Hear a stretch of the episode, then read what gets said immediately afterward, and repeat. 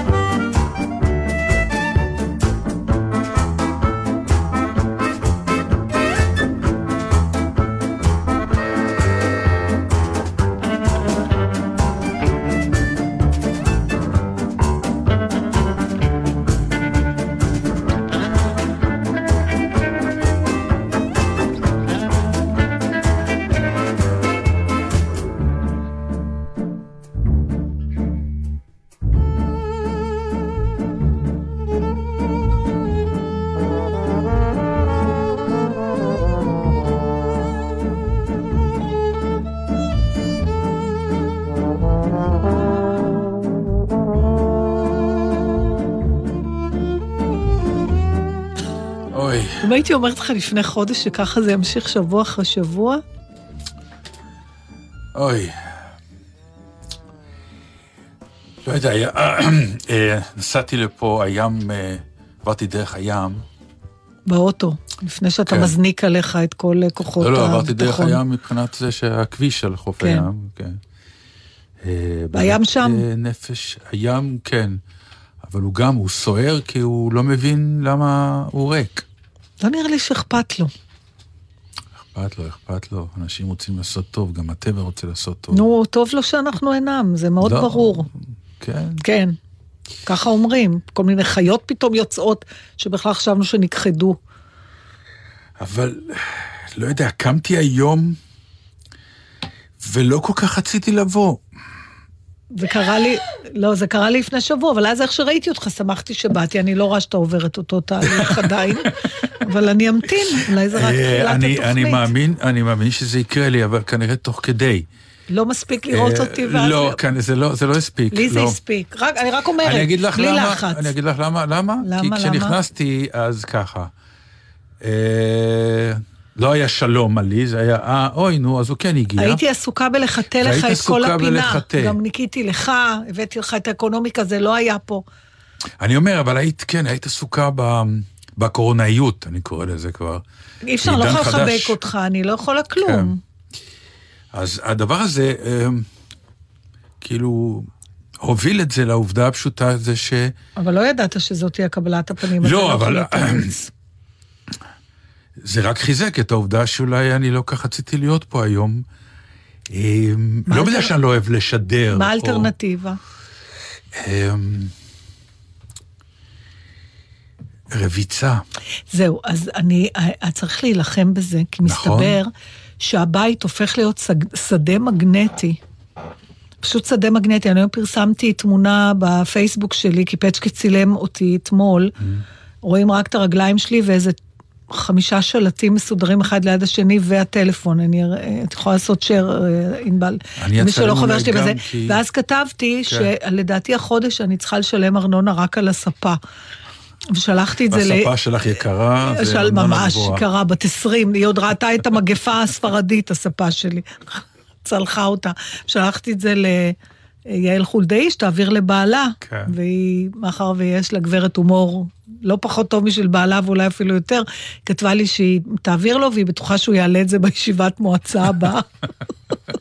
באמת, בשביל מה לחייב על כל הבית. אז, אז אצלי, אם כך בהשלכה, אז אולי כדאי אז לא זה... לשלם ארנונה על עצמי, כי אני אותו דבר, רק אצלי זה... אין ספה, אני בקורסה, אז כל השלטים עליי. עליך דבוקים. כן, אני רק מוריד את הראש, לבחור את השלט, הנכון. הבית נהיה כמו קוטב מגנטי כזה, וזה מושך, מושך יותר ויותר, שזה מוזר, כי היית מצפה שעם הזמן תגבר בנו אי הנוחות הפיזית, ונרצה לצאת ולעשות, וההפך קורה, אתה הולך ו...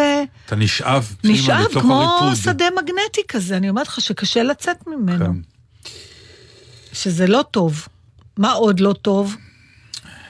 לא טוב לגלות אמא שלי צדקה, ואכן יש לנו את המקצוע מאוד לא חיוני. לא נכון. הוא נכון, הוא נכון, הוא נכון. אז תקשיבי טוב עכשיו. אז תקשיבי טוב. לפחות הבמה, דברת על הבמה. חשבתי לא. לא על טלוויזיה. לא, עזבי רגע, אני חשבתי כאילו לומר את זה לקראת סיום התוכנית, אבל אם את כבר... אתה רוצה לסיים את התוכנית או שתגיד עכשיו, לאן זה הולך? האם העובדה שאתה אומר, מבשרת את סוף התוכנית? ואנחנו נסיים, כן, פשוט נסיים. מה יש? קרה לנו כבר פעם אחת, את זוכרת? פעם אחת בלבד. אבל הייתה לה, זה היו נסיבות מקלות בדיוק, זה לא היה. זו עכשיו הנסיבות אותו דבר. לא, מה פתאום. דטנר, אתה תמשיך ככה, אתה תלך ואנחנו נשאר. זהו, זה הבעיה, אתה לא קולט ש... You might as well leave. מה ש... חס ושלום. חס ושלום. מה שרציתי להגיד זה, היה את ליל הסדר הגדול... כן. וביקשו מכל אחד לומר משהו. אתה מדבר על הטלוויזיה. כן, בטלוויזיה, בליל הסדר. וביקשו גם ממני לומר משהו, אני אפילו לא יודע אם זה שודר, כי הם באו אליי כאילו לצלם אותי אומר משהו, וזה פילר שאני מניח ששולב. אין לי מושג אם זה שודר, נתן, תסלח לי, אבל לא ראיתי. לא, לא, אני לא יודע, כן, כי הייתי עסוק בסדר שלי, ולא בליל הסדר, ונדבר על זה עוד מעט. ושם אז דווקא התייחסתי לזה, כי... אמרתי שזה הולך להיות ליל סדר, כמובן שאנחנו לא נשכח בחיים, ועוד יכתבו על זה, וזו בכלל תקופה שלא נשכח. ונוכל לספר לילדים ולנכדים וזה שהיינו בתקופת הקורונה. ואחר כך כמובן, לא, שלא נדבר על הספרים וההצגות, והסרטים, והתוכניות הסאטירה, והסטנדאפ, ומה לא, שהעסק הזה אחר כך, מה שנקרא, יפוצץ אותנו מבחינת החומרים של כל אחד מאיתנו. ואז פתאום אמרתי, סתם לקחתי את המשפט מתוך ההגדה של פסח, כי הם ביקשו לקשר, ושם דיברתי על השתה עבדי שנה הבאה בני חורין, mm-hmm. שזה סוף הלחמניה. השתה עבדי זה עכשיו אנחנו עבדים, ואנחנו עבדים של, של הסיטואציה ושל עצמנו, ועבדים גם של גופנו, כי הגוף נמצא בתוך ארבע קירות, ונשאב אל הספה, כמו שאת אומרת, באופן מגנטי לחלוטין. אבל מה שכן משאיר אותנו, איכשהו שוחים באוויר, זה הסרטים שאנחנו רואים, זה היצירה המוטרפת כן, כן. שרצה בכל אני הרשתות. אני דיברתי רק על אומנויות ו... הבמה, וכולי. לא, לא על לא. משחק אבל, בכלל. אבל אומנויות הבמה שלנו, הם באות לידי ביטוי במסך, קוראים דברים נפלאים. ולתוך כל הדבר הזה, זה הרוח שמשאירה אותנו באמת, איכשהו קצת יותר שפויים ומצליחים להתמודד בצורה מאוד ישראלית ומצ... ומצחיקה ו... ונהדרת וחברית, ותרבות המרפסות, כל זה מתאגד למילה אחת שקוראים לה תרבות. תמיד שואלים אותנו מה זו תרבות. זה תרבות. אני חושבת שאתה קצת מכתיר כתרים, לא שאני לא מסכימה איתך, רק אני חושבת שהמוטיבציה הגדולה כרגע, mm-hmm. לצערי, לא לצערי, זאת אומרת, זה העניין. התרבות היא הבי פרודקט שלה, אבל המוטיבציה האמיתית היא פשוט לא להשתעמם, נתן, כי אתה סגור בבית, כי אתה לא עושה כלום. אבל מה זה נקרא המילה שיעמום? בוא נדבר עליה, בבקשה. שיעמום זה אומר שאם תוציא את התרבות מחייך, אתה נולד לתוך שיעמום מוחלט. אנשים לא מבינים המון פעמים, למה אמרתי זה? כי המון פעמים זה למלא את החיים שלך בתוכן. בימי, כן. כן, אבל התוכן הזה הוא תכלית החיים. המון פעמים הרי תמיד שואלים אותנו כשאנחנו במריבות איומות עם המילה תרבות וכולי, אז תמיד אומרים, אתם לא חיוניים, לא צריכים אתכם, הדבר הראשון שמורידים זה אתכם. ואני אומר, נכון, יכול להיות שהורידו אותנו מהבמה, אבל את הנפש הזאת של המילה תרבות לא יורידו, כי האדם זקוק לה. זקוק לצריכה הפסיבית שלה, זה לא בהכרח אומר כל כך, רוב בני אדם, היית מצפה שאם זה נכון, ואנשים באמת היו זקוקים לתרבות במובן גם היצירתי, אנשים היו יוצרים את זה בעצמם, היו משהו עמום, אולי צובעים, אולי מציירים, אולי מפסלים. אבל זה מה שקורה היום, עכשיו בתוך הבתים, זה נהדר. אני לא יוצרת כלום, אני יושבת ובוהה בטלוויזיה, ונראה לי שרוב האנשים עושים את זה. לא בוהה, רואה. לא, בסדר, אוקיי, אז זה את, אבל יש, אם תסתכלי ברשת, יש יצירות מטורפות, אנשים, אנשים בגלל העניין הזה, של מה שנקרא, כבר אמר מי שאמר, שיצירה גדולה תמיד מגיעה בעיתות סבל. נכון, אז נכון, עכשיו במצוקה. אנשים יוצרים, המצוקה, יוצרים וידאוים מטורפים, ישירים מטורפים. אני לא רוצה לדבר על האיכות שלהם, זה לא משנה כרגע. מה שמשנה זה כן. פרץ היצירה של האדם, שאתה רואה שזה פורץ מתוכו. למה אני אומר את כל זה? כל זה כי המילה תרבות חטפה טלטלה בשנים האחרונות. כן. קצת זלזלו בה, קצת הוציאו אותה, קצת שינו את אופייה, קצת אמרו עליה מילים כמו סרח עודף, או מי צריך, או לכו לעבוד, כמאמר הנהג מונית שאמר לי, יאללה דת נעזוב אותך מתרבות, לך לעבוד. כאילו הדבר הזה הוא משני. ואני חושב שהקורונה הוכיחה שמה שנקרא בני חורין, תרבות זה חופש. וזה מה שבא לידי ביטוי בדיוק עכשיו. וזה נפלא לראות את זה גם. לראות ולהבין כמה אנשים זקוקים לזה. אפילו תקחי את העניין של חינוך, אה, אה, שיעורים מקוונים. פתאום המורה צריך להיות יצרני יותר, יוצר יותר, כדי להביא את הפטנט הזה עכשיו דרך המסך ללמד, הוא צריך להיות אחר. זה נורא זה מוזר, נורא, אתה יודע, זה פנו... נורא נפ... זה נפלא בעיניי. פנו אליי, ואני מניחה שגם אליך, ש... נופיע בכל הדרכים משונות, כן. או במרפסות שרואים כן. אותנו מרחוק, נכון. נכון, או בדרך, אתה, אתה סיפרת לי על איזה קולגה שעושה את הסטנדאפ אה, אונליין, והוא לא שומע, הם צוחקים, או הם לא צוחקים, אנחנו דיברנו על זה שזה לא מתאים לנו. עכשיו, לא, לא, אני לא מזלצלת. זה לא מתאים לפורמט שאנחנו אני, רגילים בו. בדיוק, עכשיו אני חושבת איך, אתה יודע, יש דברים שהתחליף שלהם עושה לי רע. אני בדרך כלל מכירה את זה באוכל, אבל יש את זה בעוד דברים. זאת אומרת, אני, אם אני לא יכולה לאכול שניצל, אני מעדיפה לוותר על הדבר לגמרי ולא לאכול טבעול. אתה מבין? כן. זה לא... זה, זה, זה... אבל אם האוכל בעולם יהיה רק טבעול, את בסוף תאכלי את זה. יכול להיות, יכול להיות, יכול להיות, אני לא מזלזל. הרעב יכריע. נכון, אבל... וזה מה שקרה עכשיו. אני אומרת אם יש את האלטרנטיבה, אבל אני, אני לא מדברת על עצמי בתור קהל, כי בתור קהל אני מסתכלת על דברים שאנשים כן. עושים, כי אני שומעת את עצמי צוחקת. נכון. לא אכפת לי שהוא לא שומע. אבל בתור אומן מופיע, זה מוזר לי מדי, זה כמו, אני בטוחה שזה גם נורא כיף, תסלחו לי על ההשוואה, לעשות סייבר סקס, אני יודעת שזה מאוד פופולרי, ואולי בגלגול הבא אני גם אנסה את זה, אבל בתור uh, בת דור שלא נזקק... למה בגלגול הבא? Uh, כי אני לא, כי זה תחליף. אני לא יכולה, אתה יודע, אנחנו בכלל גדלנו... למה? אנשים אמרו שזה לאו דווקא תחליף, זה יכול להיות עוד אמצעים. חוויה אחרת, בסדר, אבל זה גם, אתה יודע, פורנו רגיל. אני נאלצת לצטט חבר יקר, גיא, שדיבר איתי בזמנו בכלל על ספרות פנטזיה. יצא אז הרי פוטר לעולם, והוא אמר, אני לא מבין מה כולם מתרגשים, שאנחנו הרי היינו חובבי פנטזיה, וקראנו כבר טולקין וטרי פרצ'ט וכו', מהביסקוויט החביב הזה, בזמן שאני כבר שנים אוכל גלידה. תשובתי אליו הייתה, כי אני אוהבת גם את הרי פוטר, לפעמים בא לך ביסקוויט, זה לא במקום, כן, זה לא כרגע אור, זה, זה כן. מהלך נפרד, מוצלח בפני עצמו. זה נכון, זה נכון, ויכול להיות ש... אבל אז אני צריכה לראות את כל ההוגה, אתה יודע, יש באוליבר סאקס, אותו נוירולוג וסופר, כן. שכתב ספרים ובהם הוא תעד את ההפרעות של הפציינטים שלו, אז אחת הפציינטיות, אני זוכרת סבלה מתופעה נורא מוזרה, שהיא ראתה רק חצי.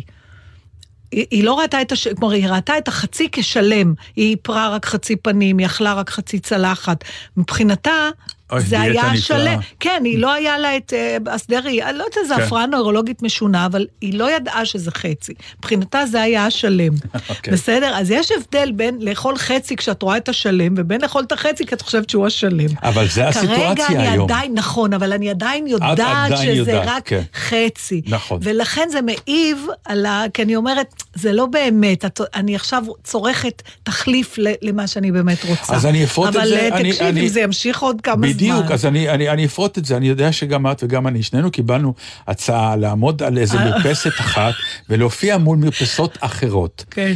עכשיו, כאן, אני כמובן... ואף אחד מאיתנו לא ידע שהשני לא, סרב, רק לא, אחרי כן, שדיברתי כן. עם מציאת ההצעה, הבנתי. מצחיק, אבל... אז זהו, עכשיו... אני, אני, אני שרפתי בגלל מה שאת אומרת. כי הראייה של השני אמרתי, ביום שאחרי הקורונה, אני אשמח לבוא להופיע שם, אבל אני לא יכול לעמוד מול מרפסות, במרפסת של מרחק של, זה כמעט חצי קילומטר, היה שם מרפסות רחוקות. גם האוכלוסייה הזאת גם ככה לא רואה טוב. כן, ולא שומעת משהו. אבל, אז, אז, אבל כן, כן השתעשעתי במחשבה, שהשוע מאוד לא נעים, שהיה, שאמר, תחשוב רגע, כי יכול להיות שלא תהיה לך ברירה, וזה יהיה הפורמט, כי אחרת אין הופעות. ואז אמרתי, אוקיי, אני צריך לשנות קצת את ההופעה שלי, כדי שאני אוכל לתקשר. אתה עוד יכול, כי אתה זמר. לא, אז אני אומר, נכון, אז אני אומר, לשנות את ההופעה, מכיוון שההופעה שלי באמת בנויה מחצי-חצי. כן. אז, כי גם הראו לנו דוגמה, מישהו ששר. באמת לעשות סטנד-אפ למרפסות, זה מאוד קשה. אבל כן השתעשעתי במרכאות במחשבה, שיכול לבוא יום, חס וחלילה, אני מקווה מאוד שלא. כמו למשל, השתעשעתי במחשבה, איך נגיד קהל יחזור לתיאטרון. הרי המילה יש לי פתרון להצטופף, כבר. גם לי יש. יש לי פתרון. גם לי כל, יש. כל ארבעה כיסאות. שורה כן, שורה לא. אה, קודם לא, כל. לא. וש... שורה כן, שורה לא. וכל כיסא אני... רביעי. ו... לא, לא כל כיסא רביעי. למה? אני, אני, את ואת קונים זוג. כן. ואז הזוג הבא יהיה כיסא ריק קודם, ואז זה עוד זוג. יותר מכיסא אחד צריך. לא חשוב, אבל... כן, כן, כן, לשבת כמו שיני חלב. לשבת בדיוק, ובעצם אתה ממלא רק רבע אולם ככה, ולא אולם מלא. שזה אנחנו רגילים גם ככה. לא נכון, לא נכון. בהצגות שלך אולי לא. ברוך השם, לא, לא. ברוך השם, קהל בימים כתיקונם מגיע יפה מאוד. לגמרי, מגיע והאולמות מלאים. כן, אנחנו נצטרך. אבל זו אולי דרך לאט לאט כן להביא את האנשים. תראה, אני הייתה היום שיחה מעניינת עם חבר, שהוא נון קונפורמיסט באישיותו, במובנאות, במבנה הבסיסי שלו הוא כזה. זאת אומרת, אתה יודע, אנשים בסוף מגיעים למשבר הזה עם מה שהם. אז הוא מאלה שהכל נראה להם היסטריה מוגזמת ומופרזת, ובסוף, במשפט הסופי אומר, אז מי שמפחד שישאר בבית, מי שמפחד להידבק, שבאמת יישב בבית וירחץ ידיים אלף פעם ביום ויגן על עצמו. מי שלא חושש להידבק, תנו לו לצאת ולעבוד. אבל זאת בדיוק הבעיה, זה אבל... לא אנחנו. זה מה שניסיתי להסביר לך. זה לא ההתנהגות שלי ושלך, מה שנמצאת על הפרק. מה שנמצא על הפרק זה לא להקריס את מערכת הרפואה. זה הסיפור. כן, כן, אז דיברנו על זה. לא, אבל זה סיפור אחר. כן, אבל אז עכשיו יש כאלה שאומרים, בסדר, עבר מספיק זמן, ואנחנו רואים, לא משנה, לא בא להיכנס לזה, כי באמת, וכל פעם שאני מתווכחת עם מישהו, אז הוא אומר, אני אשלח לך עכשיו וידאו של הפרופסור הזה, תראי איך הוא מסביר. עכשיו, אין, אני מקבלת כל שעה וידאו של פרופסור, פרופסורים נורא מכובדים, שכל אחד מסביר נורא טוב, בדיוק את ההפך מה שהסביר הקודם. אז אין לי כבר דעות. אז אני, הדבר היחידי שאני אומרת היום, עדיף להתחרט, עדיף לצאת מטומטמים בזה שאנחנו נסגרים, וטעינו, ולא שטעינו כי יצאנו. אז זה בדיוק העניין שהטעות שמדברים עליה, היא אוקיי. אחד המשפטים הידועים כרגע, זה הניתוח הצליח, אבל החולה מת. כלומר, על זה כל הוויכוחים היום במשרד האוצר ומשרד הבריאות. נכון, ויש אנשים ציינים שאומרים, בסדר, בלאו הכי תראו את הגילאים של האנשים שהולכים לעולמם, ובלאו הכי היה צריך למות, ומתים יותר מסרטן, ומתים יותר מתאונות דרכים. אני אומרת, יכול להיות, אבל עכשיו זה לא סרטן ולא תאונות דרכים. אז מה זה, איזה מין טיעון זה להגיד? הטיעון הוא כאילו שכשיהיה סרטן לא עושים סגר. זה, זה, על זה. לא, בסדר, אבל זה, זה למשל, אין לי סבלנות לטיעונים האלה, כי אתה לא יכול, זה מגפה, וזה משהו אחר, ודי, נו, ברור ההבדל. לא יודעת, אין לי פתרונות. זה לא כל כך ברור, אני מוכרח לומר. אני חושבת שזה מאוד ברור. לא, יש... יש... מאוד ברור. מה, בגלל שמתים ממחלה אחת, אז לא צריך להיזהר במחלה השנייה? לא, מה ההיגיון? הבעיה, הבעיה היא לא זאת. באותה מידה אתה יכול... הבעיה לג... היא, כמו שאמרת לך פעם שעברה, היא רק מספרים. אם היו חמישים אלף מכונות הנשמה בארץ, או בכל מדינה, אז הכל היה פחות או יותר נפתח, כי אז באמת מה שאמר לך, הנון קונפורמיסט, כן. הוא היה נכון. רבותיי, מי, מי שמפחד ש... שישאר, ש... ומי שלא לא, ההוא שנשאר ולא רוצה לעבוד, נפצה אותו, וזה הכל. ולאט לאט אנחנו נתמודד עם זה, עד שיהיה חיסון טבעי, ונגמרה המהפך. לא, שיהיה חיסון לא טבעי. לא, זה... למה אין חיסון לזה? למה לוקח כל כך בזמן לעשות חיסון? משום שברפואה יש מלא בדיקות. זה זמן לפרוטוקולים? תביאו חיסון. אז תמותי ממנו. אני אמות מהחיסון? אם הוא לא נבדק לפי הפרוטוקול, זה מסוכן. לא עושים את זה ככה. קודם כל לוקח זמן למצוא מה החיסון. אז לבדוק אותו בכל מיני דרכים. אפשר להשמיע שיר כבר? אה, וואלה. כן, כן, וצריך גם להתקשר. ואנחנו רוצים לשמוע, לדבר עם יעל. נכון. לשמוע איך עבר הסדר עם ה... משפחה מצומצמת שמונה רק ארבעים איש. יעל לי בשעה הזאת? כן. אנחנו כבר טלפון ואז. הייתי רוצה להקריא את זה שלה. את הפוסט שלה? אז נגמור את השיר, נקריא את הפוסט. פוסט ונקרא לה. ונקרא לה, או הפוך. לא, נקרא... אתה תחליט. בתור מי שלא רוצה להיות פה היום, אתה תחליט.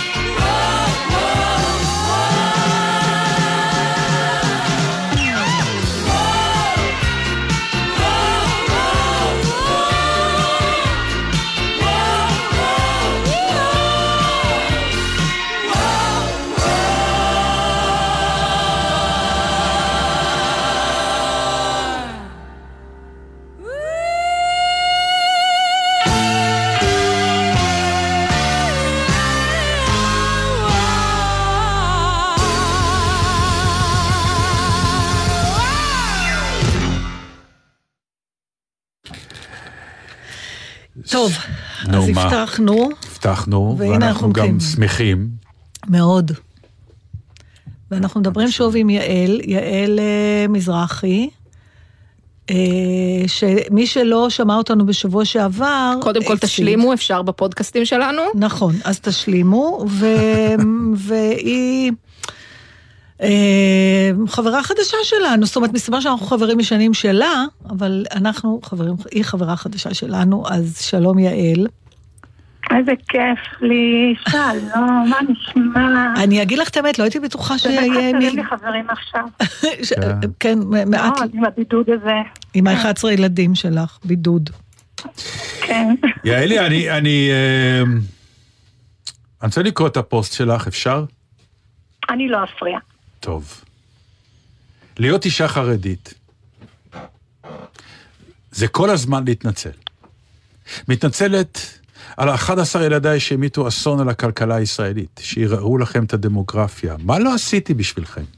מתלבשת זרה, מתחברת לסלנג, למדתי לאכול סושי, הגדול בצבא בנצח יהודה, הילדה עורכת דין, הקטנה בחוג ג'אז. אני בפילאטיס, לנשום בטן אסופה. גם אני לפעמים מקללת שאני מקבלת מכה בשפיץ של המיטה, ממחזרת בקבוקים, לא מתבלבלת בהמנון הלאומי, שמעתי אפילו שיש לנו נציגה במאסטר שף. אבל תמיד אהיה האחרת. אתם מדברים עברית, אבל לא את השפה שלי. לי אסור לחרוג יותר מעשרה מוצרים בקופת האקספרס, כי אני דוסית, ודוסים משקרים וגונבים שקיות מהסופר. הילדים שלי חייבים לדעת את לוח הכפל. רגע, אני מחליף דף. חייבים לדעת את לוח הכפל, וישר והפוך, ולהיות מנומסים, בלי קינים ובלי נזלת, כי אני דוסית, וילדים של דוסים, בלי לימודי ליבה, יודעים לספור רק עד עשר. אפילו לשכוח ילד בגן כבר אסור לי, כי אני דוסית, ורק דוסים שוכחים את הילדים שלהם. להיות אחרת זה לקום בחמש לפנות בוקר ולהכין שלושים סנדוויצ'ים לאחד עשר הילדים. גבינה עם זיתים, בלי זיתים, רק בפיתה, בלי הקשה של הלחם, לטוב בנייר ובשקית, רק בנייר, רק בשקית, את המלפפון בתוך הפיתה, איכס לא בתוך הפיתה, שתי כוסות לי, אחד גם בשבילו, שוקוטה, תה עם חלב, רק מים, רק חלב, רק מיץ פטל, חתימה על מבחן, חתימה על צ'ק, חתימה על טיול, חתימה רפואית, ותעופו לי כבר מהעיניים. כביסה, מייבש, מייבש כביסה. שלושה סירים על הגז. הבנתי קודם כל, תעמידי סיר. יפה, אני מעביר דף. הבנתי קודם כל, תעמידי סיר. הבנתי. אה, בנתי, נכון, אה, בנתי. הבנתי, זה משפט של אימא שלי. אולי תיתן לה לקרוא את הפוסט, נת. אה. היא לא צריכה להעביר דף. לא, למה? יש בזה משהו יפה שמישהו אחר קורא, לא? במיוחד אם זה אתה. כאן עולמי, וואו. תשע שעות במשרד, ביקור אצל החברה בת ה-תשעים ושלוש בדיור מוגן, שלימדה אותי לעשות לימונדה מהלימונים. רופא שיניים, רופא עיניים, כאבי אוזניים, כאבי גדילה, ארנונה, כן, ארנונה, בנק, רמי לוי, סבב חוגים ומריבות באוטו. תגידי לה ותגידי לו, והיא התחילה, ואין מזגן באוטו, ואת מאחרת לטלמרקטינג, השלמת ההכנסה שלך, ואז זה שבריר ששנייה, כשהקטן משחרר בזעם את חגורת הבטיחות, ההוא, בלי הכיפה, צועק לי ברמזור, פרזיטית, תשמרו על הילדים שלכם, ולכו לעבוד. תגובתך. וואו. וואו, תודה. למה כתבת את זה? האמת, זה באמת קרה. זה באמת היה כאן ברמזור של אנג'ל. אני ממש זוכרת את היום הזה. וכאילו, מה אני פה רוצה לומר? יא אללה, מה ייתן לי כבר את הכרטיס כניסה לחברה הישראלית? הנה נתמנו, והנה השתלבנו, והתערבבנו. ו... תמיד, אני, יש, זה באמת רק מקרה קצה של אחד שיגיד לי, לכי לעבוד, או,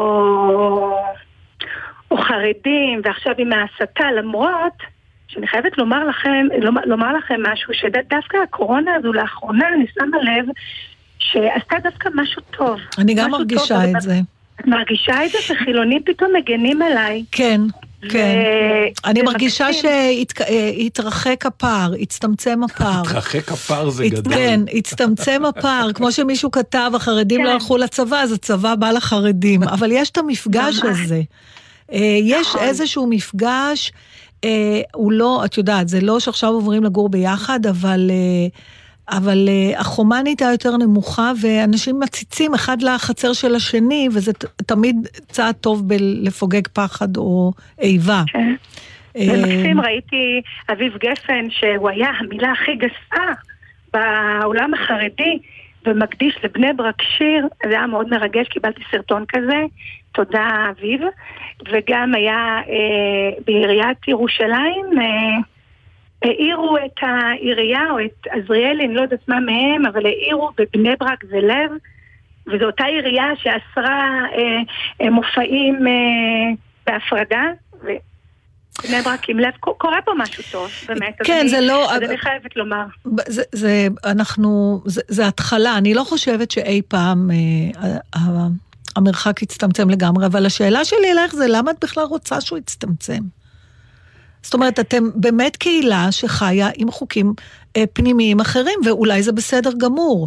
צריך פשוט, את יודעת, להחליט איפה הדברים שכן משותפים, שאנשים בחברה החילונית לא ירגישו שהם תומכים כלכלית באנשים שאולי יכולים לעבוד ולא רוצים, אז את זה כן צריך לפתור, ושכל אחד יתרום את חובו לחברה, אבל מעבר לזה, למה את מנסה בכלל להיות כל כך? אני אגיד לך מה, מדברים על ככה כל הזמן, על שילוב של חרדים, וכל הרעיון שלי זה שאני רוצה להשתלב, אבל לא להשתנות. אני מתה להשתלב, ואני רוצה לצאת, ואני עכשיו, ואני, ואני עובדת, ואני מייצרת, אבל כשאני אומרת לא רוצה להשתנות, אני אתן לך דוגמה. את יודעת מה, שאם עכשיו אני במשרד, ויצאנו לאילת, ל... ל... ל... נופש. זה לא נקרא נופש, זה נקרא שלושה ימי עיון, mm-hmm. ימי, ימי לימוד, מה לומדים, מה זה לומדים שם, לאכול, לשתות, לאכול, ממש כיף, הימי עיון האלה. לשם, ימי האלה, סיור לימודי, סיור לימודי קוראים לזה. אנחנו יודעים, אנחנו מתפרנסים יפה מזה. ימי השתלמות, כן, יש כן. לזה הגדרה אחרת. אני, כן. אני מבקשת לא לשנות את זה. הילדות שלי על זה, הן אוכלות מהימי עיון האלה. הם למדו לאכול, כן. ואז אם יש בערב... קריוקי, ואני לא יכולה להצטרף, או שאם יש ריקוד מעורב, או אם אני צריכה לאכול כשר, אז מה? אז תחשבו שאני טבעונית, או צמחונית. זאת אומרת, בנקודות האלה, בנקודות האלה שאני רוצה להשתלב ולא להשתנות, וגם שרואים אותנו כגוש אחד שחור. אנחנו לא גוש אחד שחור, החרדים זה גם גוונים וגוונים. הבית שלי הוא, הוא פסיפס, יש לי אחד עשר ילדים, אז תשעה בנים... לא עליכן תשע קלות, תשעה בנים שמתוכם גם צבא וגם אקדמיה, אחד לומד בתפרח ואחד לומד בכפר רופין, במדרשת רופין, ואחד עשה צבא ואחד לא יעשה צבא, ואחד וכולם סביב השולחן והכל. אז אני כן רוצה להשתלב, בטח שאני רוצה להשתלב ויש לי מה לתרום, אבל אני לא רוצה שזה, שזה, אני רוצה שסט החוקים שלי יישאר ואפשר uh, לכבד אותו ולהמשיך, uh, ולהמשיך uh, לחיות יחד uh, ב- ב- באופן מלא. אגב, שמירת הנגיעה עכשיו no. עשתה טוב לדוסים, חבל על הזמן. אני, כל הזמן, אני כל הזמן במשרד מסתובבת עם קלסר, כי לא נעים לי, כי אני יודעת שעכשיו ייכנס מישהו לפגישה, זה מביך, לא ללחוץ, יא. תקשיבי, אז אני תמיד או מכינה מראש, או אומרת, אני שומרת נגיעה, אבל לפעמים, אז תמיד אני או עם הטלפון, או עם הקלסר, אבל עכשיו עם הקורונה, אני מגרה לי טוב. לא צריך להתנצל. אבל תגידי לי, מצד שני, אין לי ספק שיש גם אנשים בעולם החרדי שלא אוהבים את הצורה שבה את חיה.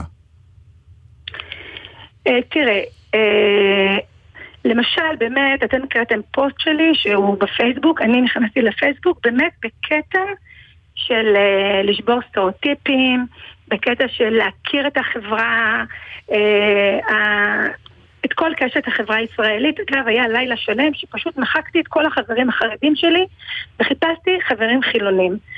ו, ויש כאלה שמה פתאום פייסבוק? אגב, בבית אין לי אינטרנט. אין פה אינטרנט, אין פה מחשב. יש פה רק את הפלאפון שלי, ודרכו אני מנהלת את, ה, את מה שצריך לנהל.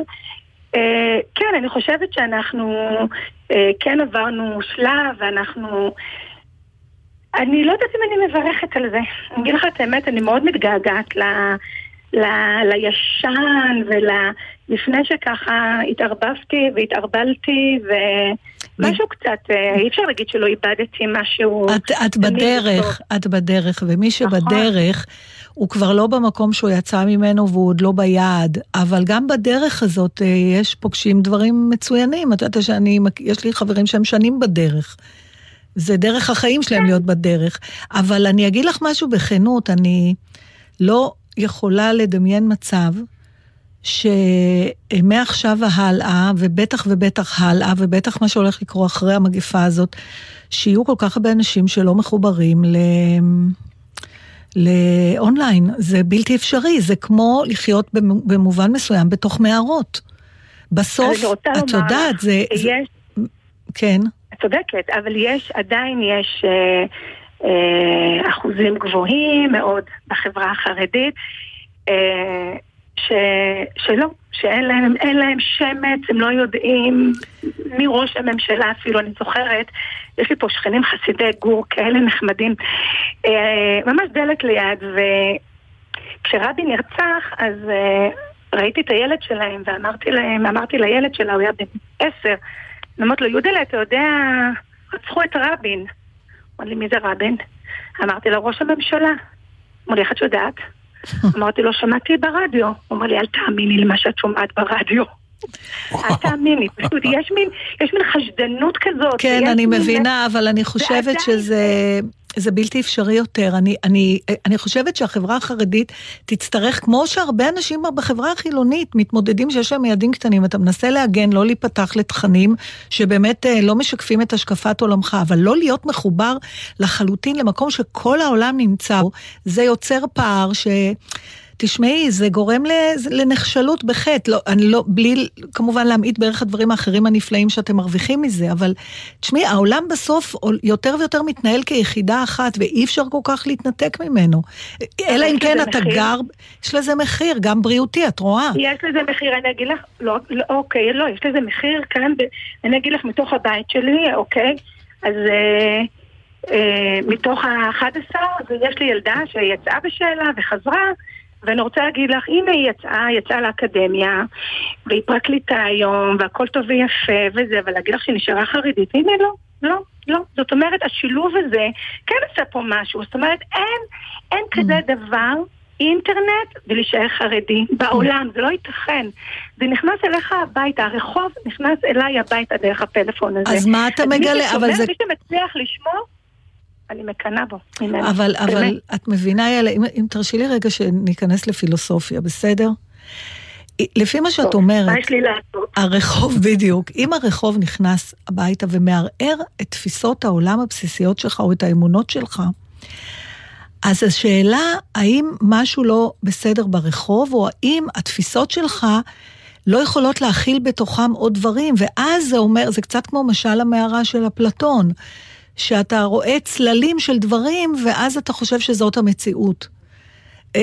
אז, אז, את יודעת, יש בעיה, אם אתה צריך בשביל לשמור על האמונה שלך, להתנתק מכל דברים אחרים, אז אולי זה מעיד על איזשהו צמצום של אמונה, אני לא יודעת איך להתייחס לזה, אבל זה מוזר. אבל תראי, השיטה עובדת, השיטה עובדת, אלפיים, שלושת אלפים שנה, צמודים לסט חוקים הזה, עם ההפרדה, עם ה...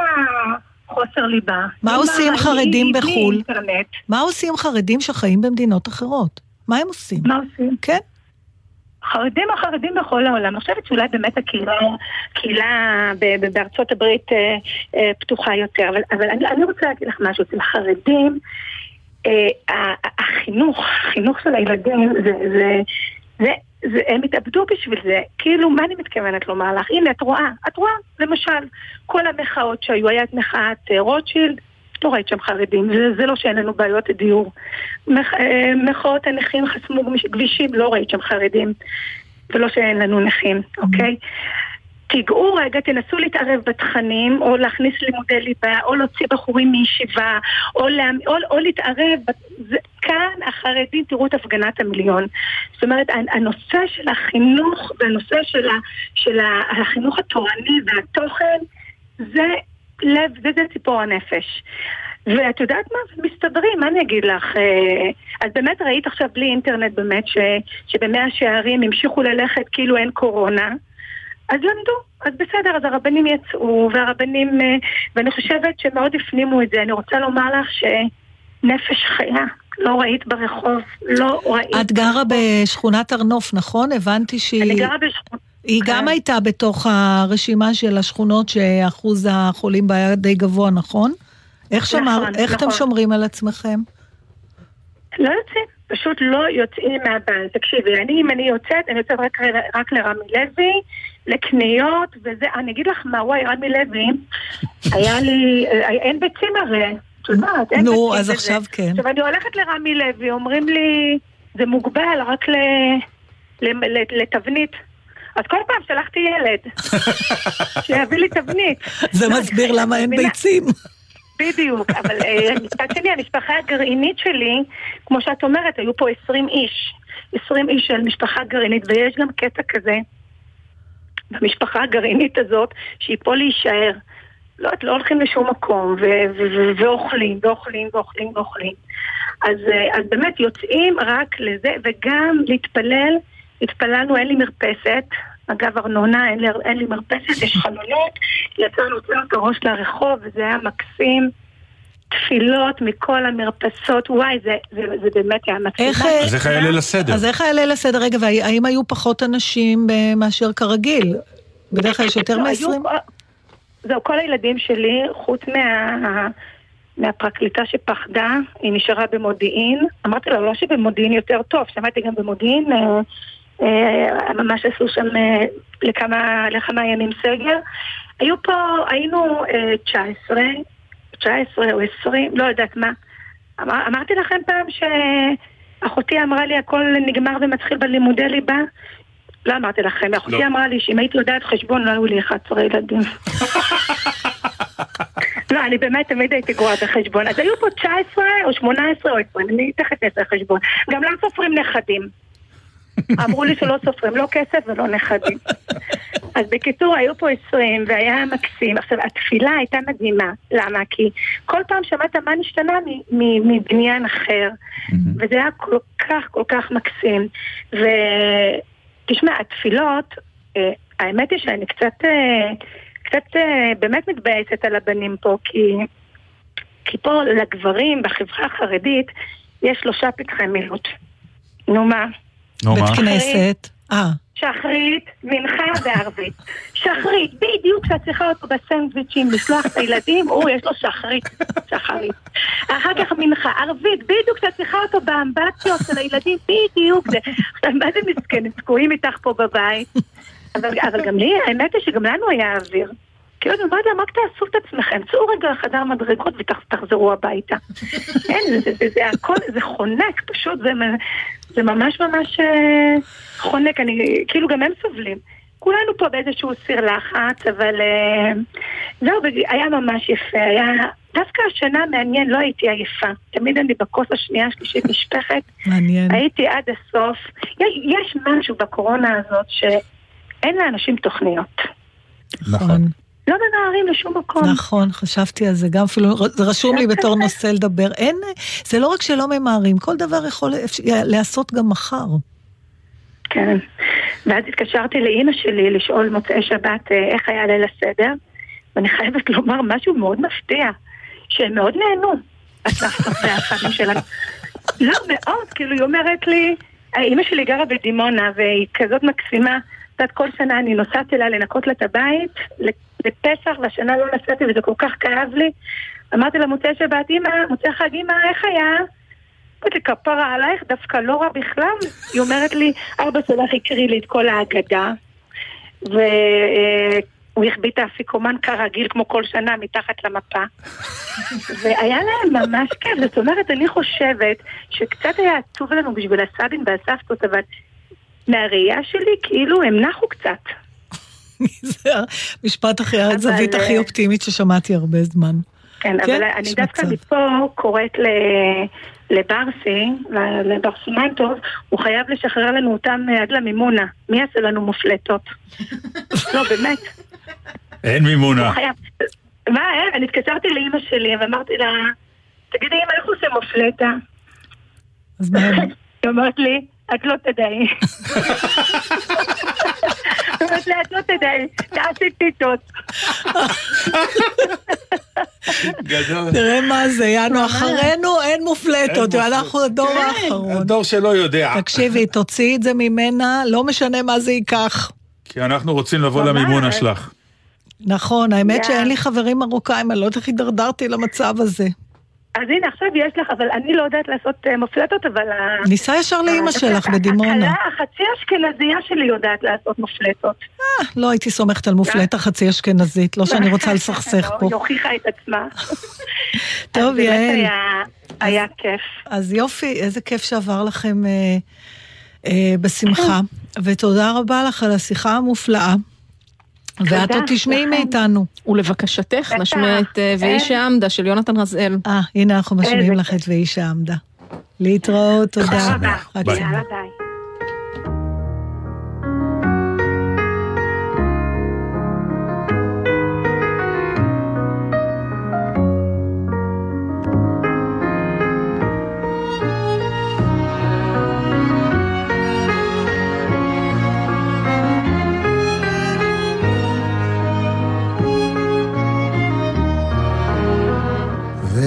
שעמדה לאבותינו והיא שעמדה לאבותינו ולנו שלא אחד בלבד עמד עלינו לכלותנו עמד עלינו לכלותנו והיא שעמדה לאבותינו והיא שעמדה לאבותינו ולנו שלא אחד בלבד עומד עלינו לכלותנו עומד עלינו לכלותנו והקדוש ברוך הוא מצילנו מצילנו מידה והקדוש ברוך הוא יצילנו יצילנו מידם והיא שעמדה לאבותינו והיא שעמדה לאבותינו ולנו שלא אחד בלבד עומד עלינו לכלותנו עומד עלינו לכלותנו והקדוש ברוך הוא מצילנו מצילנו מיד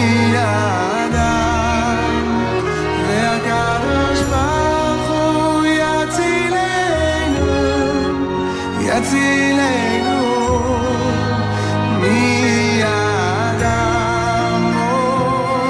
שלא אחד בלבד עמד עלינו לכלותנו לכלותנו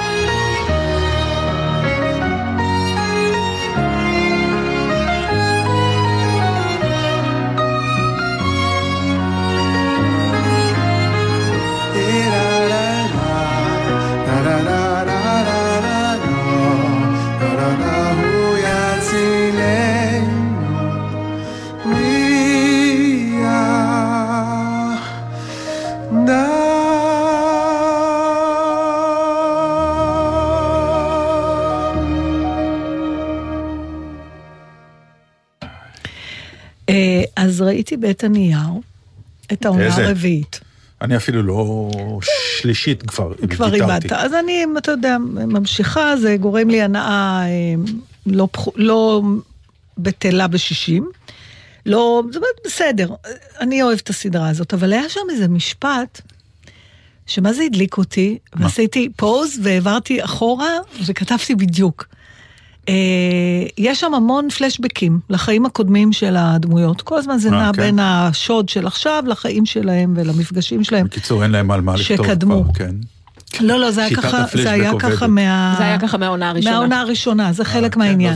ככה אתה בעצם מכיר את העומק של הדמויות, כי אתה הולך אחורה... כן, אבל הפלשבק בעונה הראשונה היה על הצורת גיוס שלהם. נכון, אבל היה גם... רלוונטיות. לא, היה גם לה עם האמא שלה, הם נוגעים בזה.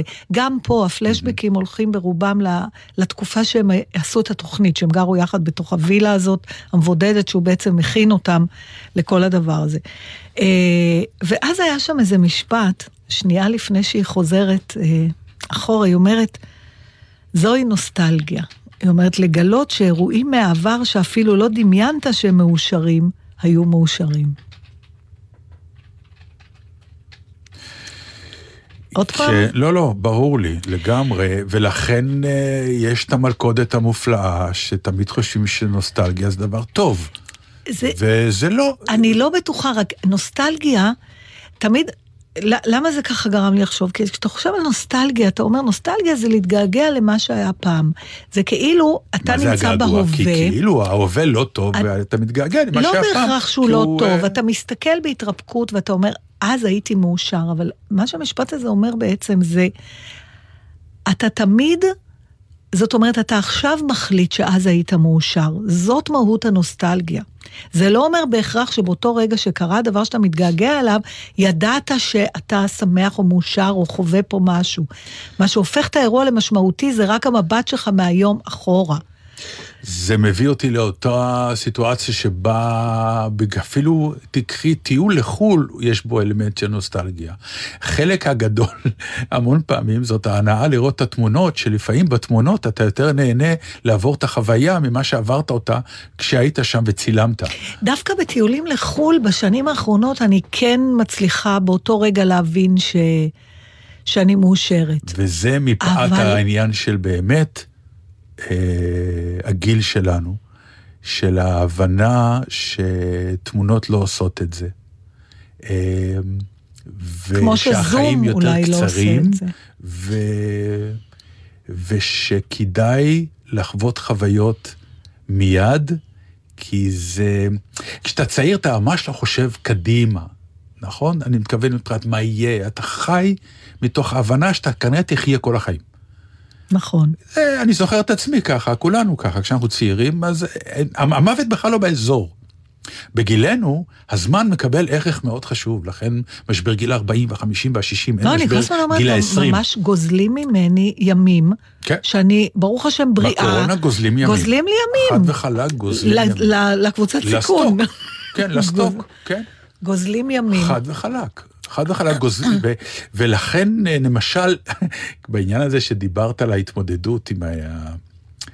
עם הזה שאין תוכניות והכל עובד... אין את מה יהיה, העניין מה יהיה, יש, מה יש ומה היה. אין, אנשים לפעמים אומרים לי, מה יהיה, אז אין לה להמשיך את השיחה הזאת. לא, כי, כי יש... אין לך מושג. ומצד שני, יש שמונה מאות אלף תיאוריות יציאה, אין, כן, כמובן. אבל, כן, הם... העיתונים מלאים ב-שמונה מאות אלף תיאוריות, מה יקרה את... ביום שאחרי. אף אחד לא יודע כלום, נכון, ולכן זה הולך וזה נשאר, השאלה היא גם השאלה וגם התשובה, וגם הדיון וגם התובנה. אז מה אני, יהיה? כדי שבכל זאת החיים שלי יהיו מלאים בתוך אותה קורונה, אז אני כל יום שמתי לי מטרה אחת, שהיא... למשל? הפיק, ש... להחליף את האסלה. במה אתה מחליף אותה? היא נשברה לי אסלה פלסטיק. ואיפה אתה קונה אסלה חדשה? לא, היא כבר למעלה מחודשיים סמדה קנתה ושמה. לא, את כל האסלה, את המושב. את המושב, את הפלסטיק. לא, יש את זה בבית, רק הוא לא התקין. נכון. היה לו פנאי, הוא עבד. עבד. נכון. אז עכשיו, לא, לא, עבד. או, הנה, בבקשה. כמו שהבת שלי אמרה. מה אתה עושה בבוקר, כן. כמו שרוני אמרה בגן, ששאלו אותה מה ההורים עושים. אמרה, אבא בעבודה ואמא במופעות. אז זהו, אז מבחינתי אני עושה לי את זה כנגיד סמדר אמרה, אז הרגיע הזמן להרכיב את הפלסטיק, כן. סוף סוף. אמרת לה, כן, זה מחר, כי אני צריך יעד בשביל מה לקום בבוקר. אני קם, אני אומר, אה, היום זה יום האסלה, הפלסטיק. נכון, יש, יש מטלה. וככה אני כל יום שם לי איזה מטלה מטומטמת לחלוטין, כי אין הרבה. נתן, אני כל כך אני שמחה, אבל עכשיו הצטרפת אליי, ואני שנים משמיעה באוזניך שב, בשבחי הסידורים, ואתה תמיד בז לי. נכון. תראה כמה זה חשוב. העולם, שזה הדבר היחיד שנשאר לך בחיים, אז אולי זה, כן. אבל זה. אצלך זה חלק מ... סידורים זה החיים. השעה מסתיימת. חבל, רציתי לספר מה... אם יהיה בשעה הבאה, גם פה עדיין ממלאים את מקומו של אהוד בנאי, הוא ישוב, אני נשבעת שזה עניין טכני בלבד. אנחנו מחזיקים לו את השעה, וכרגיל בתחילת השעה הבאה אנחנו נשמע את השיר, אחד השירים. אני מבקש שהוא יחזיק את השעה שלנו ברגע שהוא חוזר, איזה ככה פעמיים שלוש. אני בא אליך, אנחנו את השיחה הזאת מקיימים. טוב.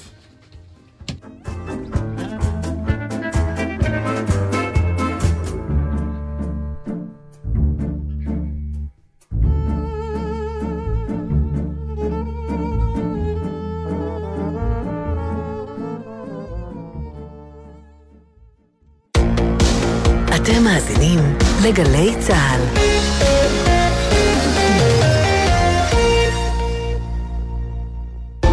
זה אבא שלי. זאת סבתא שלך. והגיע הרגע שאנחנו צריכים לעזור להם. ניקח את הנייד, נתקשר, נעזר בשכן, נבקש שיניח להם מצרכים מיד הדלת. נדאג שכל אחת ואחד מהנכדים ידבר איתם יום-יום. ובעיקר נראה להם שאנחנו איתם. אנחנו נשארים קרובים, אבל אחרת. נלחמים בנגיף קורונה. יחד ננצח. פרטים בפורטל חירום לאומי ובטלפון מאה וארבע. מחר איתן קבל עם האומנים הכי גדולים בשיחות על החיים, יצירה ומוזיקה. והשבוע שייקה לוי. מתי אתה יודע שזה צריך להיות סיפור חייך? כבר בילדותי שרתי מאוד יפה, והמטרה שלי הייתה בעצם ללכת ללהקה צבאית. מחר שתיים בצהריים, גלי צהל. תמיד מעל לכל המצופה. שלום לכולם, אני עידו, גיבור העל שיביס את הקורונה. כוח העל שלי הוא לשמור מרחק מסבא וסבתא. רוצים להציל את העולם? או לפחות את סבא וסבתא? פשוט מאוד. התקשרו אליהם בטלפון, שילחו הודעות, סרטוני וידאו ומה שלא יהיה. רק תשמרו מהם מרחק. מוגש במסגרת מבצע מצילים את סבא וסבתא של גלי צהל בשיתוף משרד הביטחון. מיד אחרי החדשות, אודיע קורן ונתן דטנר.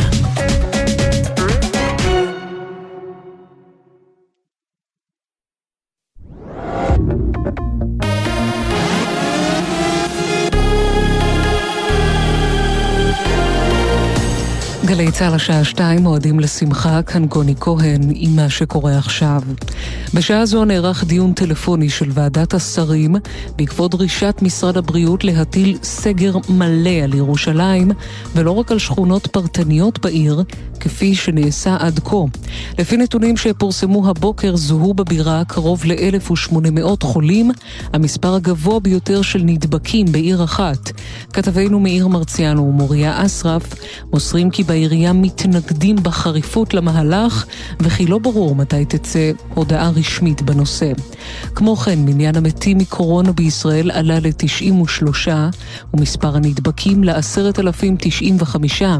אלף שישים ואחד בני אדם החלימו מהנגיף. הביטוח הלאומי יעביר ביום ראשון הקרוב את המענק בסך חמש מאות שקלים לכל ילד עד גיל שמונה עשרה.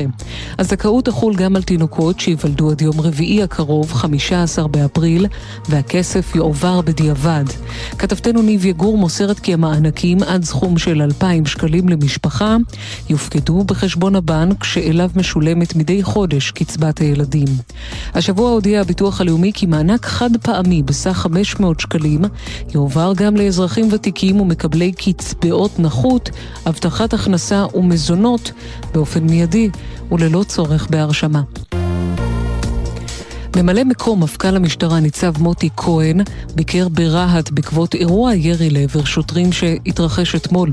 לדבריו מדובר באירוע חמור שמהווה תזכורת לכך שגם בשעת חירום לאומית, בשעה ששוטרים נלחמים על חייהם של אזרחי ישראל, יש מי שמנסה לפגוע בהם בירי. עד כה נעצרו שלושה עשר חשודים במעורבות באירוע, בהם בנו של ראש העירת. כתבנו רמי שני מוסר ש-עשרים ושניים חשודים עוקבו בחשד לעבירות תקיפה והפרעה לשוטרים. בדיקת המשרד להגנת הסביבה מעלה כי בערב חג הפסח נרשמה ירידה ממוצעת של כ-חמישים אחוז בריכוזי הגזים המזהמים שנרשמו יממה קודם לכן ביום שלישי. הנתון מהווה ירידה של כ-תשעים אחוז מהריכוזים שנמדדו במחצית הראשונה של חודש מרס, טרום המגבלות של משבר הקורונה. התחזית קר מהרגיל העונה, היום ומחר התחזקו הגשמים, ולסיום מזג האוויר החורפי בסוף השבוע יחד עם הזרימה שנותרה בנחלים, צפויים להביא את מפלס הכינרת לקו האדום העליון בתחילת חודש מאי, לראשונה מאז אלף תשע מאות תשעים ושתיים. כתבנו בצפון גיא ורון מוסר שעל פי הערכות בשבוע הראשון של מאי ייפתח סכר דגניה באופן חלקי כדי למנוע הצפות מסביב לכינרת. אלה החדשות.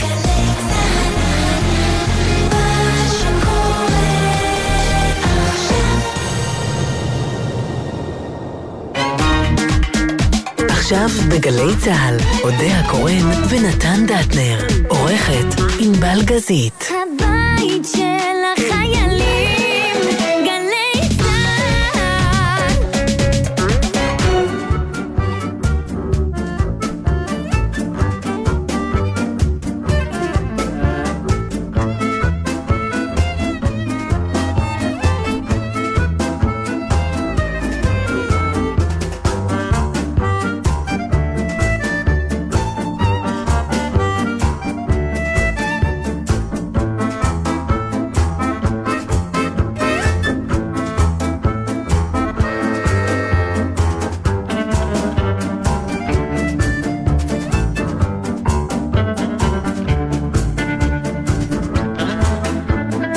יש לי רעיון חדש לחדשות, mm-hmm. שעושים את הקורונה, קודם כל להודיע כמה החלימו. רעיון נהדר. פשוט. נכון. קודם כל המספר של המחלימים, נכון. ועכשיו בוא נשמע כמה מדביקים, וכמה חס וחלילה נפטרו שלא נדע. וגם את מספר אלה שעוד לא נדבקו. לא יודעת למה לא סופרים אותנו. נכון. סליחה. אני אגיד לך למה. עוד פעם לא סופרים אותנו. אני אגיד לך למה. למה? כי שם קבור הכלב. איפה? בעניין הזה שמספר הנבדקים זה מה שנקרא מספר הנדבקים, הם הנדבקים המאומתים. זאת המילה הכי נכונה. זה לא מספר האנשים שבאמת נדבקו בקורונה. זאת אומרת, בהיגיון הפולני זה הולך ככה.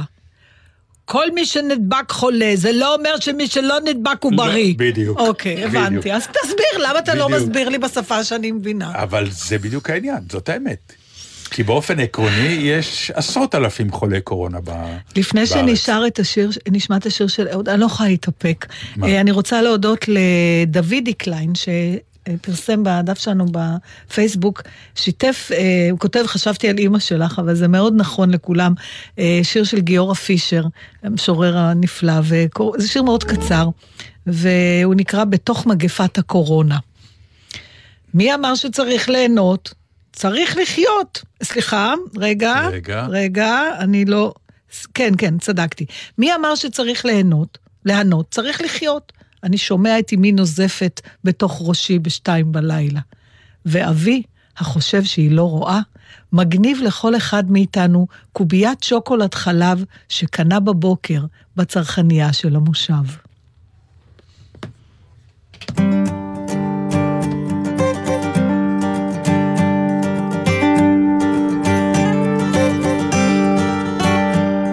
היום נעשה משהו בלתי נשכח שישיר עיקרון של שמחה מבורך. היום יש לך יד ללטף את ראשך, היום אגרום לך סוף סוף לחייך. היום אגרש את העצב מעינייך, אעשה את היום למאושר בחייך היום. תשמעי מה שעוד לא שמעת, החדש לחידוש, והדליק לך מבט היום.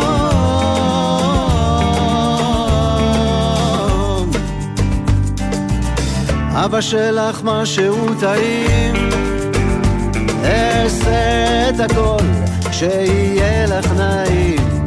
נכון, לא תמיד אני מראה אהבה, אבל היום אני מבקש את הקרבה.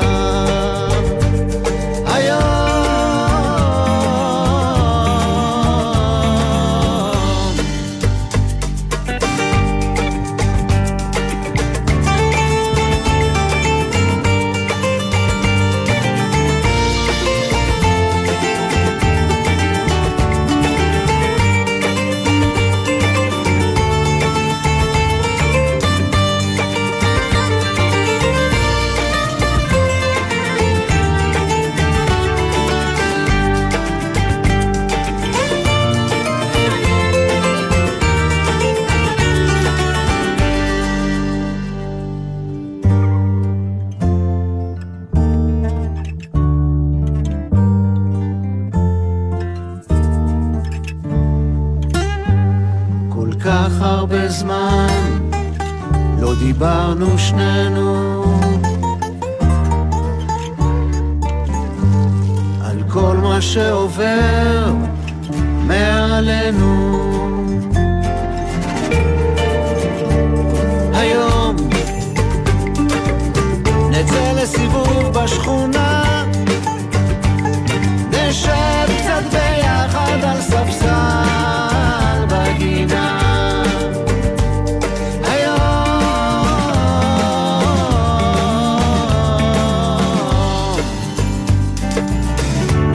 משהו בלתי נשכח שישיר זיכרון של שמחה מבורך. היום יש לך יד ללטף את ראשך, היום אגרום לך סוף סוף לחייך.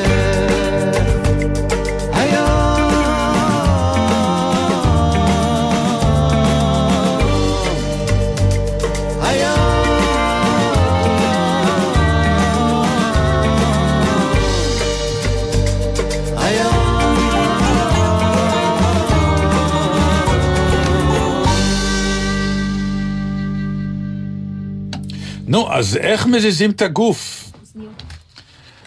נכון? את מזיזה את הגוף? את הגוף של פצ'קה אני מזיזה. לא, תשמעי, סמדר עושה יוגה בזום. בסדר, אני עושה מדי פעם פילאטיס בזום. ראיתי את התמונה שלך בתור, מה זה היה? לוויתן? לוויתן שנפלט לחוף.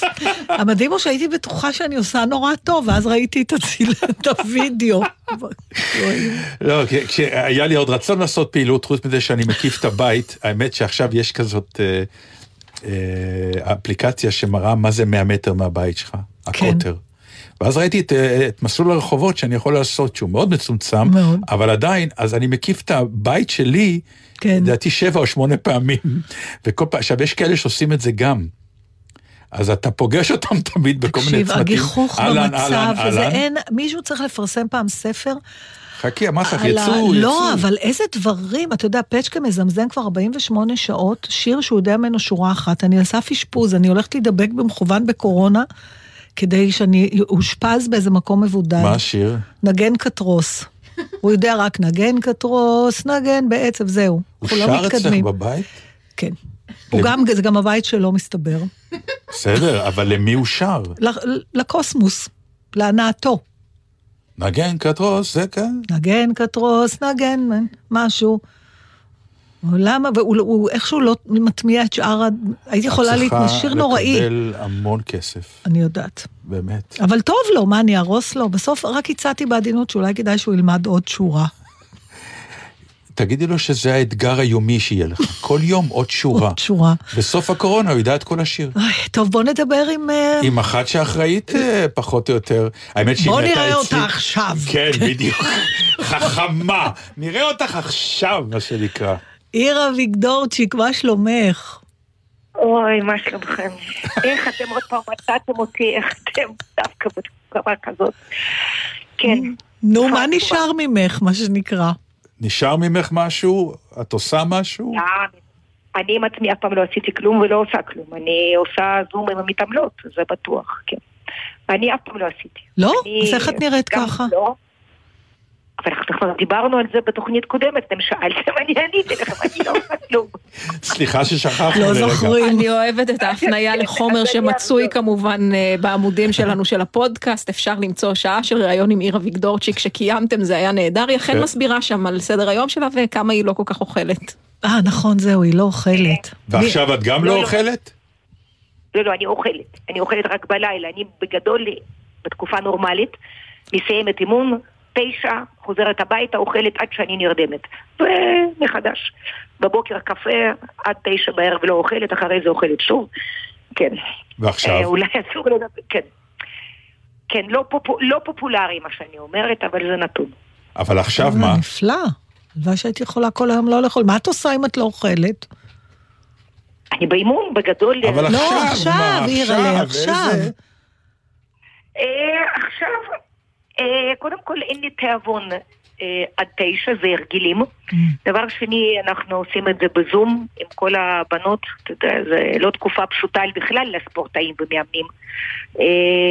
המאמנים האולימפיים וספורטאים אולימפיים זו תקופה שהיא עוד לא יודעת איך היא תסתיים. מה, זה נראה כמו גזר? זה נשמע כמו גזר דין מוות לספורט. גם אין אולימפיאדה. נכון? לא, זה לא שאין אולימפיאדה. אולימפיאדה יש, היא הוזזה בשנה. הספורטאי אולימפי שמכין את עצמו, הכין את עצמו בכל אופן, לעוד חמישה חודשי פעילות, וזה השיא של חייו, ופתאום זה מוזז בעוד שנה וחצי, ואתה כאילו מתאפס מאפס, זה מאוד מאוד לא פשוט, לא לספורטאי ולא למאמן, מבחינה נפשית. נכון. אצלנו יש עוד בעיה שאף אחד בעולם לא יודע מזה, זה השווה. שאני נמצאת בהתלבטות מה לעשות והבנות, הן היו צריכות להתגייס מיד אחרי אולימפיאדה, מה עושים עם זה? האולימפיאדה עוזזה, האם להזיז להם, אם לגייס עכשיו, מתי תחזור הפעילות? אנחנו נבחרת יחידה במדינת ישראל שהגיעה לאולימפיאדה, מבחינת הנבחרת, לא כספורטאי בודד, זה גם מאוד מקשה. כן, זה קצת, אבל אני... לא, לא, התואה, יש נבחרת בייסבול. נבחרת בייסבול יש, נכון, אבל אנחנו נבחרת נשים והם לא בארץ. תגידי, אבל מה עושים, איזה מוטיבציה יש להמשיך להתאמן, גם אם זה בזום, אם זה לא לקראת משהו? זה סתם בעצם... אני הסברתי תמיד שספורטאי שהגיע לכזו רמה הוא קצת זומבי, זאת אומרת זה חלק מהגנטיקה שלו. הוא מאוד נתון להשפעה, הוא נבחר ושרד שם בגלל הגנטיקה. שהוא מאוד מאוד מבין ומקשיב למאמן, כי אם הוא לא היה כזה, הוא לא היה מגיע לרמות כאלה ולשלב כזה בחייו.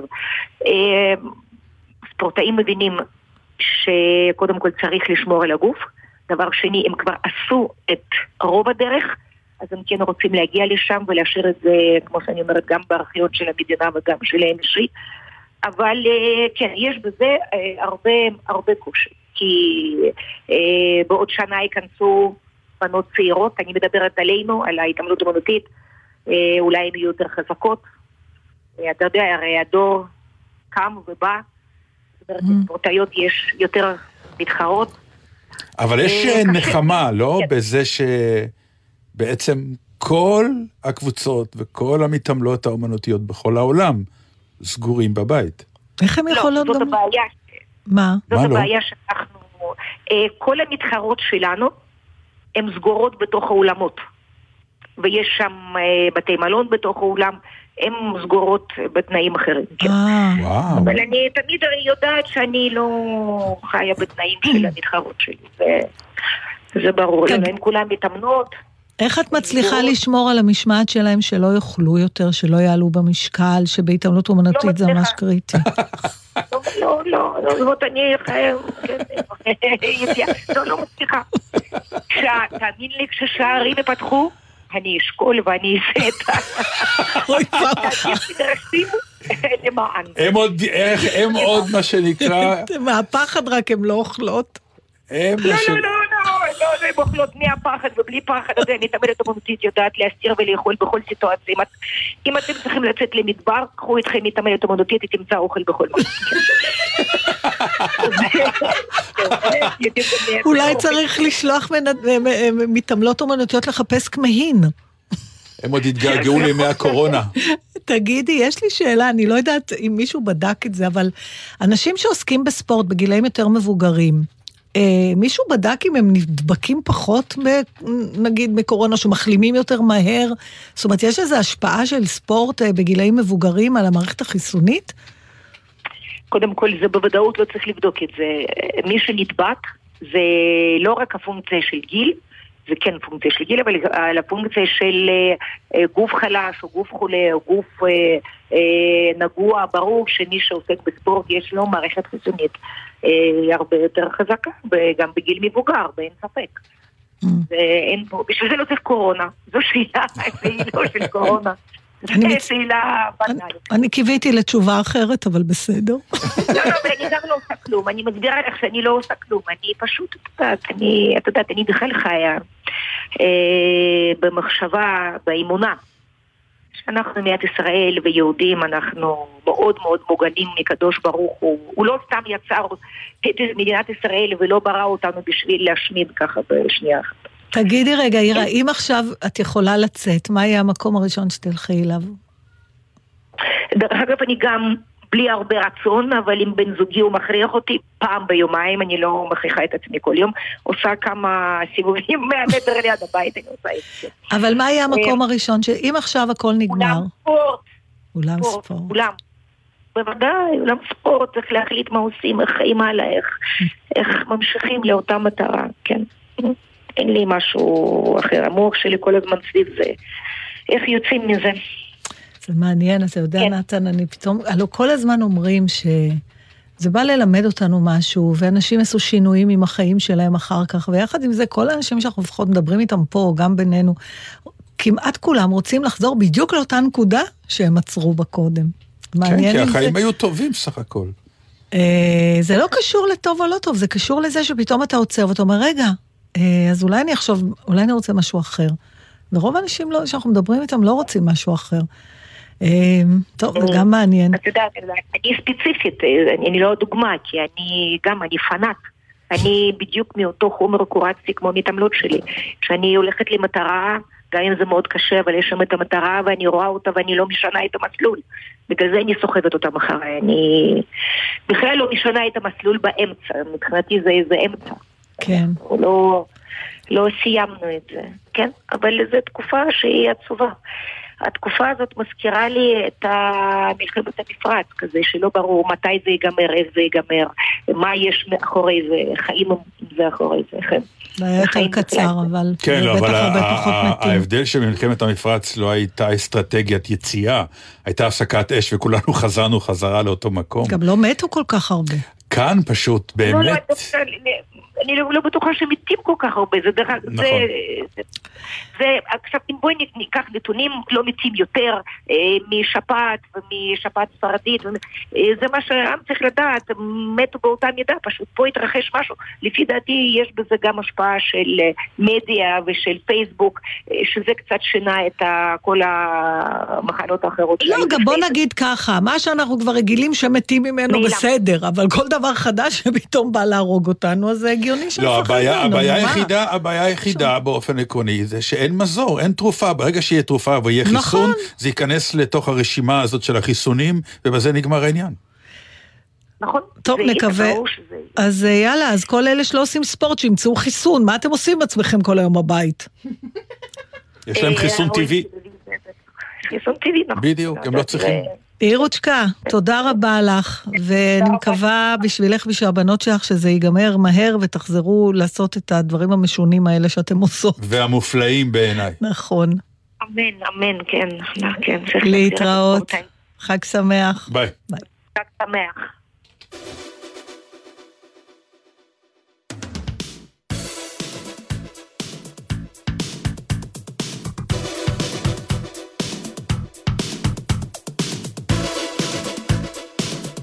מהיום אני נשבעת, יותר לא אשווה בסתיו, כבר מנוסה וכבר יודעת, אני אצחק לו בפניו, אני אביט בו אדישה, ואחייך ללא בושה, כאילו שאיני זוכרת, כן מעכשיו אני אצחק, הסתיו הוא בשבילי משחק, יותר אני לא מתחפרת, לא לא זה לא קשה, שרק יבוא אני אגיד לו ש, אני יוצאת מן הסיפור הזה, הסתיו הוא בשבילי מילה, הוא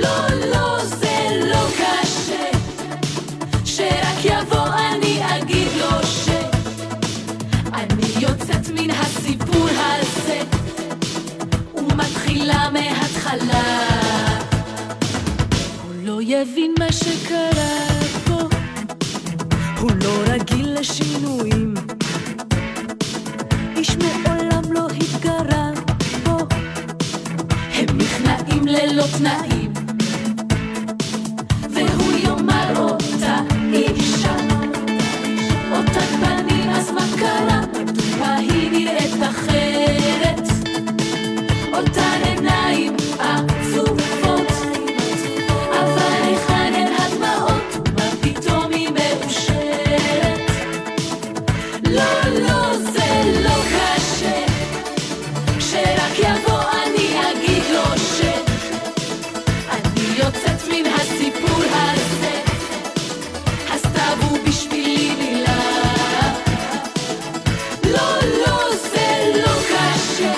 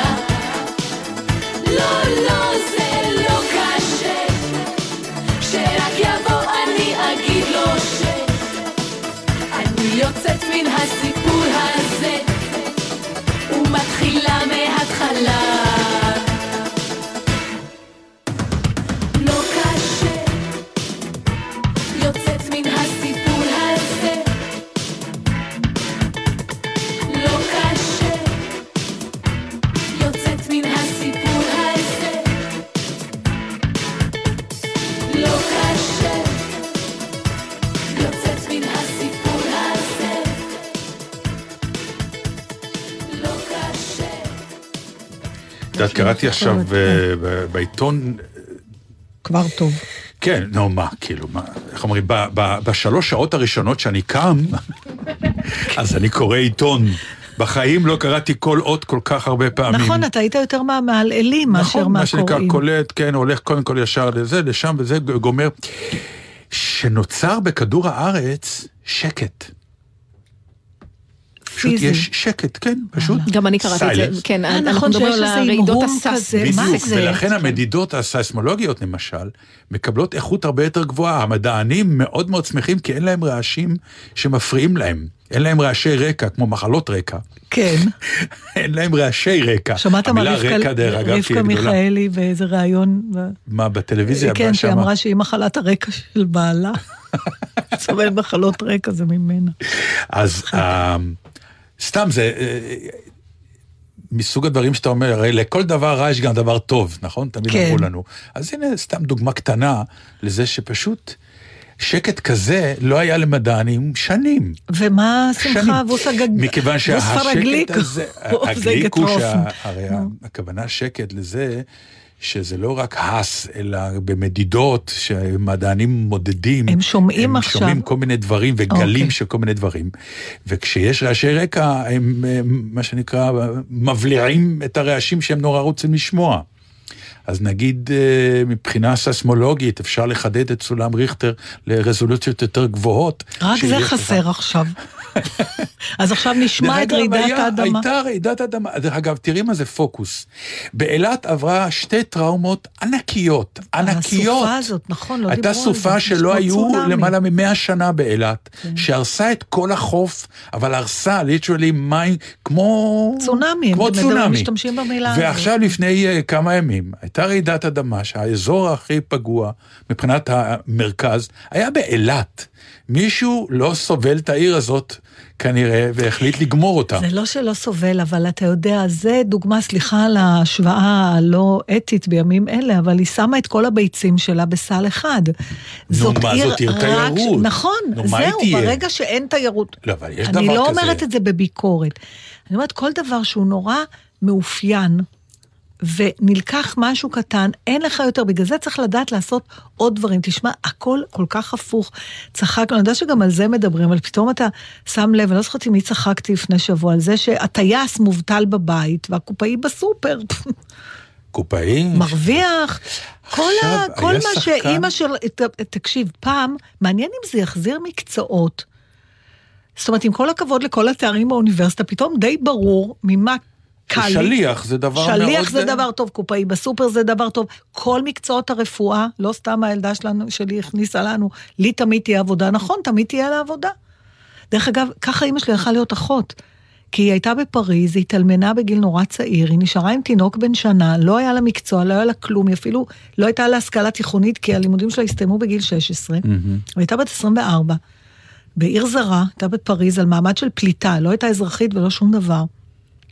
עם אחי שאז נולד, תאר חמין כזה, פתאום שוקת שבורה לחלוטין, לא מדברת נפשית, אבל, ואז הגיס שלה, שהרופא אמר לה, תשמעי, לכי תלמדי להיות אחות, היא אמרה לו, מה, מה, מה, לא היה לה שום קשר לנושא הזה בכלל, היא לא חשבה על זה, לא... הוא אמר לה, זה איפה שלא תחי, תמיד תהיה לך עבודה, זה מחשבה של הישרדות, וגם כשאני אמרת שאני רוצה להיות שחקנית, היא אמרה לי, אבל... אני לא אשכח שכשאני... במסגרת השיחות על הזוגיות שלי ושל סמדר, מבחינת זה שהקצעתי לנישואים כשהייתי השחקן צעיר, ואני זוכר שחלק מצ'ואיסטי בי נורייס כזה, אמרת לה, תקשיבי, את לא תהיי רעבה בחיים שלך, גם אם אני לא אהיה שחקן. נכון, כי היא עובדת. אני אעבוד בבניין, אני אעבוד בזה, אל תדאגי. כלומר, את פוחדת עכשיו מזה שאני שחקן צעיר, ואני מרוויח, לא מרוויח. מה יהיה? אל תדאגי. אני אעבוד בכל דבר. ועכשיו, אני, אני לא סופר... טוב שסמדר מ... למדה מקצוע, כן, בוא נגיד. מי, כן, מה זה למדה מקצוע? היא נכון. מחזיקה אותי עכשיו. חד וחלק. עכשיו, בעקבות, מה ש... בעקבות מה שאמרתי לה, בהתחלה היא חשבה שהיא תחיה טוב. איך שהיא שמעה אותי, אומר לה, אני כנראה גם מוכן לעבוד בבניין, היא אמרה, אני אלמד מקצוע. אני אלמד מקצוע. זה מה שהכי חשוב. אבל יש שחקן אחד, יאללה, אני... שיסלח לי, אני לא מכיר אותו, מה לשמוע שם המשפחה שלו בוצר, אני לא בטוח, ואני מתנצל נורא עכשיו, אבל הוא מהשחקנים, תראו, אחת הבעיות של המקצוע שלנו זה שאנחנו שומרים פסון, כי אנשים לא רוצים לראות לוזרים, רוצים ווינרים, שזה הם קונים כרטיס, או אפילו את האשליה שאנחנו, מה שנקרא, דור הווינרי. לא, לא יודעת אם, בואו לא נשתמש במילים האלה, ווינר ולוזר נדבר על אולי מישהו יותר... אנחנו לא כמו החיים הרגילים. אוקיי. האשליה, יצרני האשליה. רוב, רוב, רוב רובם של שחקני התיאטרון היום בארץ, באופן עקרוני המשכורת שלהם היא לא גבוהה, אף פעם לא הייתה, וכרגע הם בצרה צרורה. אנחנו הראשונים שנסגרנו, והאחרונים שניפתח. שניפתח. נכון, בסדר. ואין עבודה, אין משכורת, אין כלום וכולי. חוץ מהצעה למרפסות. ו... הוא אה, מצוק העיתים החליט אה, להרים את הכפפה, ועשה כמה טלפונים של מה שנקרא, אני רוצה להיות שליח. אה, אוקיי. ועשה אה, כמה שליחויות. ואז נפל לידו, הוא כותב את זה בפוסט שלו. אה, זה סיפור מופלא. נפל mm. לידו פתאום איזה משלוח של איזה מאה ועשרים חבילות. אז הוא צלצל לכמה חברים שחקנים. ואמר, יש לי עבודה, שליחויות. יש לי מאה עשרים ואחת וואו. שליחויות, אני לא יכול לעשות את זה לבד. והוא קרא לזה שליחויות הבימה. יצר שם של מותג. נפלא. ולה, ובעקבות זה הוא גייס חבר'ה שחקנים שלו, צעירים, שהפכו להיות גם שליחים, והיום הוא תעשייה. והם גם שרים עם זה? זה כמו המברק המזמר. לא, לא, שום דבר. הם עושים משלוח. לא, אי אפשר, אתה שם את המשלוח, דופק בדלת. ואתה שר משהו, ומציצים העינית, מה הבעיה? בוא נגיד ככה, איך אומרים? תציעי לו, שהוא ישכלל את זה, מה שנקרא. ברור, אחרת מה היתרון שלו על שליח שהוא לא מהבימה? אני לא חושב שמי שמקבל היום משלוח מעין את התחת שלו, מה דק... עושה השליח. אנחנו כפסע בין זה שגם אנחנו, זה לא מספיק לשים ליד הדלת. צריך לשיר גם במדרגות. לשיר משהו, תספר איזה בדיחה. יפה, אז דווקא להם יש יתרון על אחרים. הם יש להם כנראה, כל אחד ניתן מונולוג. אפילו קטע, להיות או לא להיות פה. נכון. המשלוח פה. ברור, okay. שזה יהיה עם חוויה תרבותית. והיום הוא לא, לא, חברת סליחויות, כאילו. ולמה אנחנו לא יכולים גם לעשות את זה? בגילנו? לכל דבר... מה בעל? אתה לא יכול לעשות, רואים שהוא לא עשה סידורים בחיים. אני עושה שליחויות שנים, רק לא משלמים לי על זה. אבל היום מי עושה, מי עושה סידורים? הכל באינטרנט. זה ההבדל בינך, את רואה, את חרדית.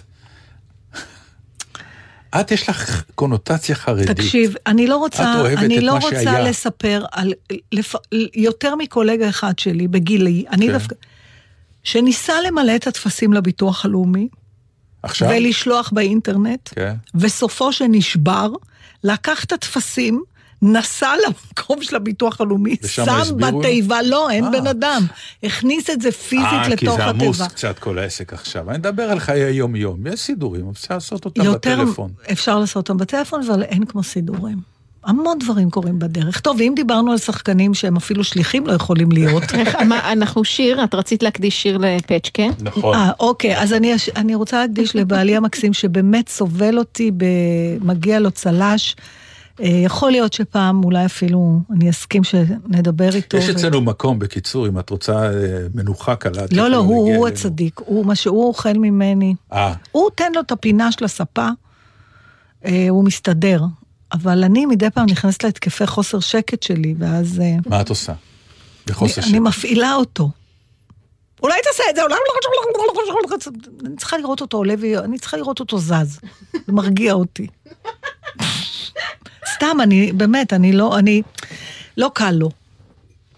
לא סתם יוצאתי את המשפט לפני עשר שנים, איתך לחול אני לא נוסע. אתה סתם מפסיד. ואיך שהחלטנו לנסוע, באה הקורונה, הצילה אותך. תאמין לי, הצילה אותך. כן, כבר היה לנו כרטיסים, היה לנו הכל. פעם ראשונה היינו אמורים לנסוע ביחד. ועשיתי כבר לסמדר, עשיתי סדנאות בבית, איך מתרגלים את הזוג. אנחנו בעיקר, ההכנה שלנו לטיול הייתה עשר פעמים שאמרנו אחד לשני, אבל בכל רגע נתון כל אחד יכול לעשות מה שהוא רוצה ולהתפצל. כן, כן, כן. אבל אם מישהו רוצה להתפצל, אין שום בעיה. זה הייתה המנטרה כל הזמן. אני חושבת שהפסדנו, אבל אנחנו עוד נשוב לזה. אז בכל אופן, ובאמת פצ'קה הוא איש מתוק ויקר, חוץ כמו שאמרתי, הנטייה שלו לזמזם את אותה שורה משיר, אם זה אני קמה, אם זה אני הולכת לישון, זה נתקע לו כמו איזה יתושו של טיטוס. אז אני רוצה להקדיש לך. אני איפה שמע את זה. הוא כנראה שמע את זה באיזהו... תראה, אני לא כל כך מעניין אותי מה הרקע לתופעה, אבל אני מאבד את הסבלנות, אז אני רוצה להקדיש לבעלי היקר והאהוב. שגם אנחנו נאבד את הסבלנות עכשיו. בדיוק, שכולכם תבינו איך זה לחיות עם... עם השיר הזה. לא רק עם שורה אחת ממנו. ולפצ'קה, בבקשה, תפתח את הרדיו, תקשיב לשיר, תלמד אותו. תלמד את כל המילים. כן, זה לא יהיה רק שורה עכשיו, זה יהיה כל השיר, זה ביצוע... הוא אפילו אמר לי אתמול, הוא אפילו אמר לי אתמול שהוא התחיל לעשות ויקיפדיה וקרא על כל ההיסטוריה של השיר, אז הוא אמר לי, את רוצה לשמוע? אמרתי לו, לא! Nagen,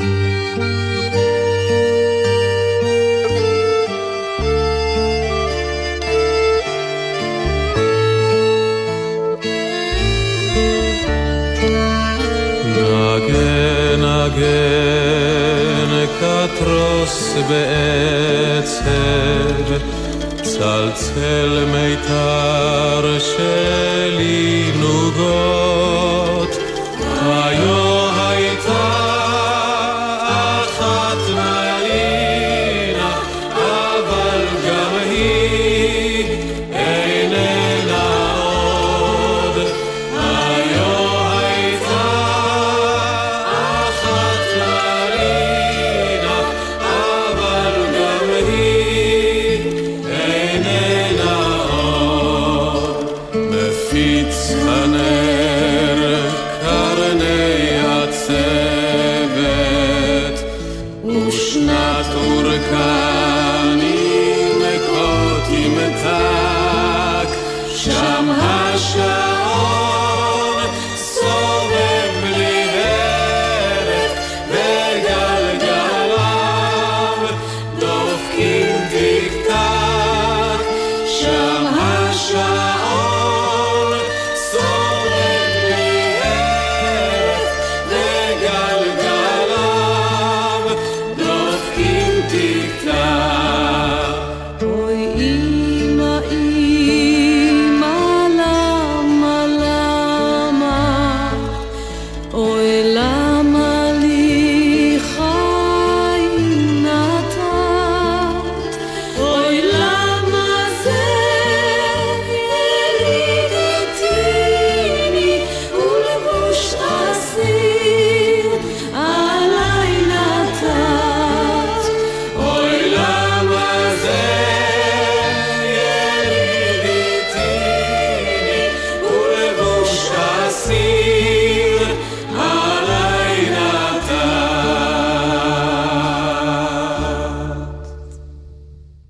טוב, שיר בסדר. כן, כן, בסדר גמור, אבל יש טעם מוזיקלי מדהים. יכול להיות שהבעיה הייתה בביצוע ולא בשיר עצמו, מה שאחריו הבנתי. רגע, אבל עד עכשיו אני די בשוק, ממתי הוא שר? אה, מלפני יומיים. אה, סליחה, מהבוקר של ליל הסדר זה התחיל. לא, אבל כ- כבן אדם הוא שר? לא, זאת הבעיה. אז אה, כפי שניסיתי לעשות הקשר קודם על שחקנים שאפילו שליחים לא יצא מהם, אז אנחנו עכשיו הולכים לדבר עם אה, חברנו אהוב דרור קרן. שלום דרור. שלום יקירים, שלום, אני יושב פה נקרא מצחוק מכם ונהנה. איזה כיף. נו, לפי הטון לא משהו אתה. דווקא הוא מייצר תוכן. הוא דרור, כן, שאת- את רואה? נכון? אתה כל מייצר הזמן. תוכן, אתה יכול לספר על זה אני מ- קצת? אני מנסה להוציא, אני מנסה להוציא עין מעין. מה? אני משתדל. אתה מרגיש את איזה כיף הצורך? שהגיע סוף שבוע, נכון? אתם מרגישים את הכיף שהגיע סוף שבוע? אה, זה אמרו לי סוף ש... שזה יום שישי, אני לא ידעתי, אמרו לי שזה שישי היום. סוף סוף אפשר, זה כיף, לשבת בבית, לא חייבים להתרוצץ כל השבוע בדרכים וזה, סוף סוף. אתה מבין מה זה שבת, יש איזו הערכה למילה הזאת, בדיוק. יש שבת, זמן להיכנס עכשיו לאתר של, של ביטוח לאומי, לברר למה לא נכנס מה שהיה אמור להיכנס. זה לא סתם ששבת וחל"ת זה מס- זה מתחרז, זה, זה, אין, זה לא מקרי. דרך אגב, פצ'קה טוען שבמקרה שלי חל"ת זה ראשי תיבות של חופשה ללא תנועה. אשכרה ככה, כן. אז רגע, אתה, אבל אתה מרגיש צורך לייצר תוכן, כי, כי צריך להישאר על המפה, זה בא מהמקום הזה. המ- לא, זה חלק שעמום. או שאתה באמת מ- צריך להמשיך. חוסר שקט כזה, נו, מי, מי כולכם מבינים את זה? את, ה, את החוסר שקט הזה שהוא נע בין רצון ל- להזזל הכל ולהישען אחורה ולהתמכר ל- לאוזרק לעונה השלישית, ו- או ל- ל- ל- לזוז קדימה, כן, לתת לאיזה איזה ביטוי לדבר הזה, לתעל אותו לטובת משהו אה, יצרני, אז אה, הראש עובד כל הזמן, הראש עובד, כן מחפש את זה, איזשהו מענה, איזשהו... אבל מה, ליום שאחרי בעצם אתה חושב, או זה, אתה מייצר לא, כי אתה לא, צריך לא. ליצור? אני כן, אני לא יודע. אני מוכרח לומר, אני מוכרח לומר ש... שאני ממש... נגררתי לחוסר יצירה מוחלט. אני באמת יושב פדלאה וסופג תרבות, כלומר מבחינתי אני רץ באינטרנט ומגלה הופעות שבחיים לא ידעתי, וכאילו סופג כל הזמן, אני עסוק בלספוג, לא בלהוציא, זה לא מעניין. ומה, אז מה אתה עושה? אתה מרגיש את החוסר שקט הזה, ואז מה אתה, אתה חושב למשל פשוט לייצר תוכן כדי, ולהחליף את הבמה במשהו אינטרנטי? לא, אין לי, אין לי, בוא, עכשיו נשנה דיסקט ונשנה פורמט, אנשים מתחילים לדבר ככה, אני מודה שאני לא, לא mm. מתעסק בעתיד כעתיד, להפך, מנסה לחיות את הרגע, המשפט השבלוני הזה, שאין לך ברירה אלא כרגע, אז בתוך זה זה נע, ואני גם כמו, כמו שנתן אמר, מגיע לדברים, אפשר להעביר את הימים ביוטיוב לגמרי, אתה מגיע להופעות שלמות, תיאטרון מעלה עכשיו כל מיני הנשנות תיאטר, והסגרות שפספסתי בלונדון, יו, הנה זה, ההמלט ההוא שרציתי לראות, המילטון ברשת, שאי אפשר להשיג כרטיסים, ואתה יושב בבית עם הגרעיני הבטיח, ורואה המילטון. נכון, נכון. וזה כיף, האמת שלי... ישנו, אתם יודעים, זה, זה, זה, זה נורא מעניין, אני כבר דיברתי איתך איזה בתוכנית שעברה, וזה הולך ומתחדד לי, יש משהו בזה שממול לא קורה גם כלום, שיוצר איזה שקט, כלומר, זה לא שאתה יושב בבית ומישהו עושה תפקידים שלך, ואתה אומר, הנה הוא מבזבז לי רפרטואר או דברים, אף אחד לא עושה כלום. כן, אבל זה שאתה לא... זה שקט, זה שקט, כי אנחנו לא מפסידים, אבל מה שדרור אומר זה שאנחנו גם לא מרוויחים, ואז החוסר שקט... לא נכון, אני מרגיש שאני נורא מרוויח, אני סופה, אני כמו נייר, באמת... לא יודעת, אז מה זה החוסר שקט הזה, דרור? בעצם. והשמה הפולנית או היהודית הוותיקה שלנו, תקום תעשה עם עצמך מה. נכון, נכון. הקטע הזה גם זה שאני לא יודע איך אצלכם, אני גר ברחוב שקט יחסית תל אביבית, ודברים שלא היית מודע אליהם קודם, כמו השכנים ממול. החלונות פתוחים, mm. כל החלונות פתוחים, כל העולם החיצוני, זה, החלונות ממול נהיו כמו טלוויזיה, לעולם, פתאום אתה מסתכל, אתה פתאום, ויש איזה שחרן ממולנו, שלא מפסיק כושר גוף, שקיבות צמיחה ומשבולות, וזה, ואתה פשוט יושב, ועם, ה, ועם הפרוסה הרביעית של העוגת שמרים שוקולד, ובא לך להרוג אותו, מה, מהשמה שהוא מייצר, אז זהו, זה מה שבעצם אתה עושה. אתה עושה כושר. אתה צופה. לא, הוא עושה כושר, רק אחרת, זה הכל. אחד עושה את זה מנטליות של להרים משקלות, והוא מרים בדיחות, מרים חומרים. אז כאילו גם לא לעשות איזה טיול קטן פיזית, להגיד שזזנו קצת, עושים איזה טיול סביב המאה מטר, הלוך וחזור, וגם נהיה מצחיק פה, כי אתה הולך ואתה רואה אנשים בתל אביב, זה עיר קטנה, זה שכונה, כל המדינה הזאת, כולם מכירים את כולם, ואנשים אומרים לך שלום, ואתה לא מזהה אותם, כי מאחורי מצחה. אתה לא יודע מי זה. שלום, מה העניינים, דרור? אתה לא אומר שלום? מי אתה, בן אדם? מי אתה? אנשים עטופים וכל מיני גם מאלתרים, אתם ראיתם את זה, מאלתרים כל מיני מסכות, כל מיני כפיות קושרים אנשים, עוטפים את עצמם, מלפפים איזה גטקס, ויש להם איזה גוון חלחל בפנים, כי הם קצת לא נושמים. אולי זה קורונה כבר. הם כועסים, הם כועסים, שאתה לא אומר שלום. תגיד, אתה מפחד להידבק? לא. לא, אני מודה שהחרדות, אם יש בעמוק של זה, זה על, על האין שליטה הזה ואין, סליחה על המילה, אין אמון באף אחד כבר ובכלום. הכל קורס מולך, וכל האמריקה, וכל, גם אצלנו, mm. גם אצלנו. לא, לא הבריאות ולא החינוך ולא כל מי שאמור להיות המבוגר האחראי, אתה פתאום קולט שאתה, אתה קצת לבד, אתה קצת הרבה לבד, זה מצחיק שאני אומר את זה, אני נזכר בזה של עודיה בעל האש במחזה שלי, זה מה שהיא אמרה, זה היה מהות המונולוג שלה, החלקת דשא הזאת, במקרה ההוא בקיבוץ, זה מה שיש לנו, זה מה שנשאר לנו, זה מה שאצלי לפעמים שומט את הקרקע ועושה איזה אימאלה. אימא לאחד גדול. אתה יודע, אנחנו אמרנו בשבוע שעבר ש... שהפוליטיקאים שלנו לא ראויים לעם הזה, כי מה שקורה כרגע זה באמת האנשים, הם אלה הגיבורים היום של כל הדבר הזה. אמרנו שלא מגיע להם אותנו כעם. שהרופאים והאחיות והשליחים ואפילו, אתה יודע, אנשים כמוך שיוצרים דברים באינטרנט כדי לגרום לנו עוד איזה רגע אחד של נחת.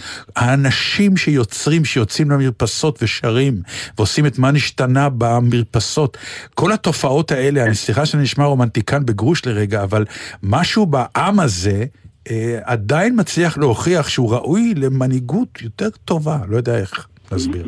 לגמרי, לגמרי מסכים. אני אפילו לא קורא לזה בשם הזה, אתה יודע, כי המון אפשר להתחבא מאחורי המילה הזאת, עם. המון דברים מתחבאים שם, ואנשים שמדברים בשם העם, אבל מתגלים אנשים. אני חושב שהדבר הזה, לא יודע אצלכם, השיר הזה שכל הזמן של אר אי אם, סוף העולם as we know it, end of the world as we know it, זה רץ לי כל הזמן בראש, כי אני חושב שגם שיגמר, תיגמר מתישהו התקופה הזאת, יש דברים שאנחנו לא נשכח, ואנחנו אנחנו נזכור את זה, את, את ההתגדלות הנפש של האנשים האלה, גם בתפקידים חיוניים, וגם השכן שלך, שכנים שלי ששמים פתק למטה, אנחנו מבשלים לאנשים מבוגרים, אם אתם יודעים על אנשים כאלה, תעדכנו אותנו, זה הטלפון, ואנחנו נביא להם. הבעל הדירה ש, שמוותר לך על החודש, ואומר בוא נדבר כשימים קלים יותר, וגם אנשים מהמקצוע שלנו, במקרה הזה אנחנו מדברים, כי את זה אנחנו מכירים, גם גופים וזכיינים גדולים, ואנשים, עבודות שעשינו בדצמבר וינואר, ולא הגיע הכסף, ואנחנו נחזור לעבוד איתם, ואנחנו נזכור את זה, שהצ'ק לא הגיע. זה לא הייתה העברה בנקאית, למרות שזה לא, אלה שמשתמשים בתירוץ הזה של הקורונה. אז כן, אז ההתגלות הזאת, מה יהיה? מה יהיה? מה יהיה עם המקצוע שלנו אחרי? באמת שאלה גדולה. באמת שאלה גדולה. עוד אינבל היקרה המפיקה שלכם, אינבל גזית, סיפר לי שאתם זכיתם לה... לפתק הזה שאתם אמרתי, איך מגיעים ליפו, נתן ועודי? אמרו, לא, לא, יש להם פתק שהם חיוניים. נכון. אז... כן, אבל אני רוצה להגיד לך משהו, ונתן התלבט בהתחלה עם לבוא, אני מרשה עצמי לספר נתן, והוא לא... לא טוב לו לצאת מהבית ולבוא. לא טוב לו, מלחיץ אותו, הוא אומר, אומרים לשבת בבית, צריך לשבת בבית. ואני רוצה להגיד לך וגם למאזינים, שמה שגורם לו לבוא הנה כל שבוע, זה הפידבקים שאנחנו מקבלים, שכמה שזה עושה טוב לאנשים לשמוע אותנו, ושאנחנו אה, בכל זאת באים, וכמו שאנחנו אומרים, בשבילי אני צריכה את זה. ולא אתם, לא הייתי בא. אבל במקרה הזה, יש בזה משהו, לפחות מבחינת נתן, אני מאוד מעריכה את זה, נתן. אני מאוד שמח. את יכולה גם להעריך שאנחנו גם ביטלנו שכר דירה לדירה שאנחנו מסכימים. אני מאוד מאוד גאה בך. באמת, כל הכבוד לכם. כן. זה ממשיך את מה שדיברנו במשפט קודם. כן. אני, על, על, על, על החיוניות בלי הצחוק עכשיו. כי בהגדרת המדינה, אני לא ידעתי, זה לא יודע, מתמת, אני לא ידעתי שאנחנו מוגדרים ככה, אנחנו אומנים, שחקנים, לא חיונים למשק, זה מורד, ברור לי שרופאים ואנשי ביטחון בצבא חיוניים קודם, אבל... אם יש משהו שמוכיח את חיונות, חיוניותנו בימים אלה, זה זה. ואני מרגיש את זה אפילו מהשטויות שאני מעלה לרשת, והחברים שלי, והשירים ו- ו- וזמרים שלנו, ושירים ו- ופול סיימון, ודניאל סלומון, וחברים שלנו וקולגות, ואתה פתאום עצמה הזאת של אנשים ל- להגביע את הרוח ולהתחזק יחד, ו... קלישה או לא קלישה, כן, כולנו רצמן. לא, לא, זה בעיקר, אני, אני חושבת שהתפקיד של המזון הרוחני, הוא, הוא, כלומר, התפקיד של המזון הגשמי הוא להשאיר אותנו אה, בחיים, וה, והתפקיד של המזון הרוחני הוא להשאיר לנו את הסיבה לחיים, כמו הפתגם הסיני המאוד קלישאי הזה, שהיה כתוב לי ביומן, ביומן שלי בכיתה היי, שהיינו כותבים כל מיני פתקים כאלה, פרזות. כן, בדיוק, שאם יש לך שתי פרוטות, תקנה באחת לחם ובשנייה פרח, לחם כדי שיהיה לך איך לחיות, ופרח כדי שתהיה לך סיבה לחיות, ויש בזה משהו, יש בזה משהו, אבל אנחנו לא חיוניים למשק, חברים, אבל אנחנו חיוניים לנפש.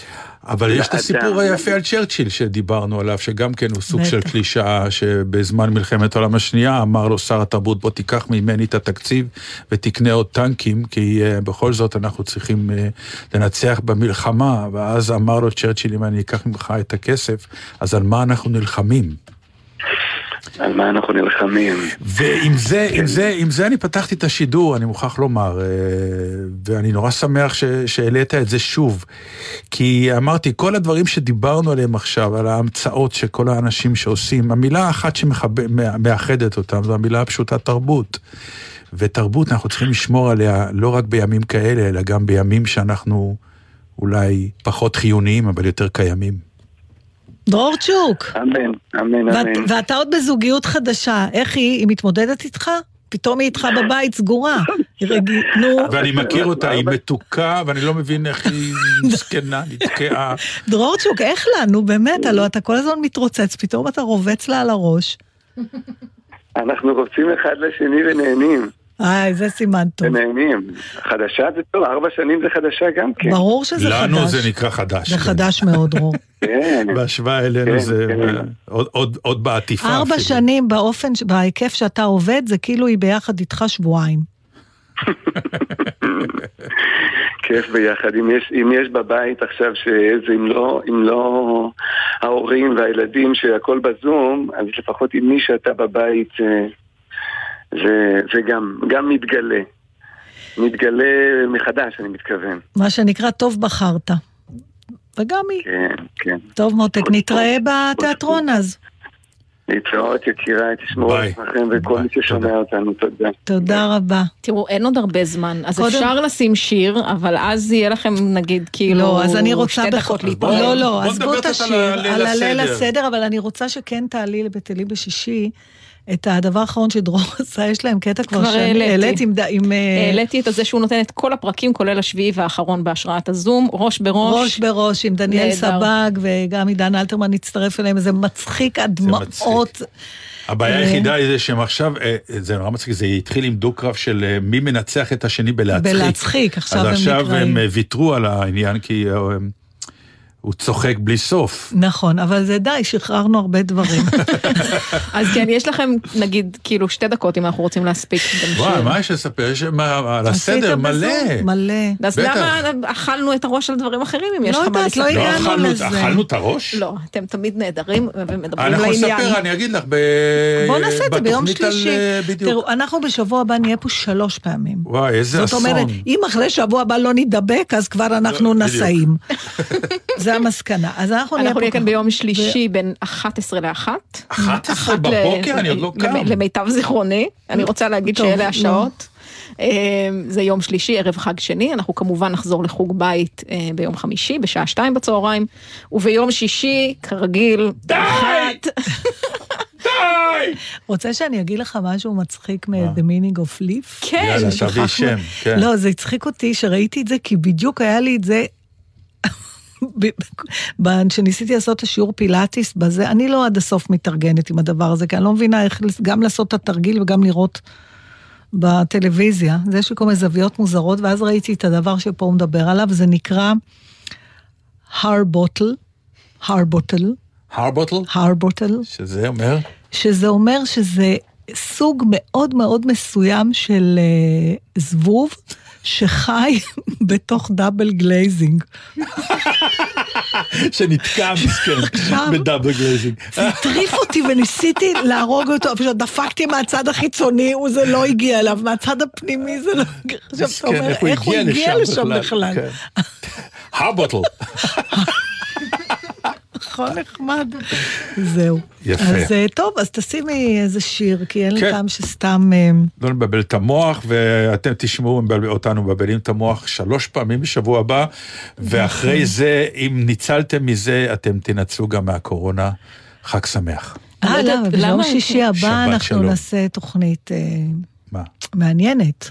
אמרנו שנחגוג לעצמנו, לשלושתנו עם ההולדת. זה נכון. נכון? אמרנו את זה. תקשיבו, אז שבוע הבא, שבוע הבא זה הולדת שלי ממש. זה יום הולדת של נתן ממש. שבעה עשר באפריל. ויש לומר שאנחנו פרוסים שלושתנו בפחות מחודש. נכון, לי הייתה יום הולדת לפני חודש, ב-שלושה עשר במרץ, עוד הספקנו לעשות אירוע מאוד מגניב, שאולי נדבר עליו גם, וענבלו שלנו תחגוג. בדיוק עשרה ימים אחרי נתן. עשרה ימים אחרי נתן, וכמו שאמרו אצלנו, לא יודעים מה יהיה מחר, אז בשבוע הבא אנחנו נעשה מן יום הולדת משולש יהיו לכם שיעורי בית להכין למאזינים? אפשר כבר להציע להם להכין אותם. בבקשה. זה היה רעיון שלך, את זוכרת את זה? אני לא זוכרת כלום. אוקיי, בסדר. אתם מוזמנים לעמוד הפייסבוק שלנו להציע נושאים, תהיות, שאלות, תמונות, ויצים. שירים שאתם חושבים ש... שאתם רוצים להעניק לנו אותם, לשלושתנו ביחד או לכל אחד מאיתנו, לנמק כמובן, ונחגוג לנו, מה נעשה? נחגוג לנו. יאללה. נראה לי שזה שיר ש... אינבל גזית. דביר יהודה. מה זה השיר? אחרת לא הייתי שר של חנן יובל. נראה לי שדרור יחתום עליו, והוא מתאים נראה לי לתקופה גם. תודה לכולם. תכף נתראה. שבת שלום.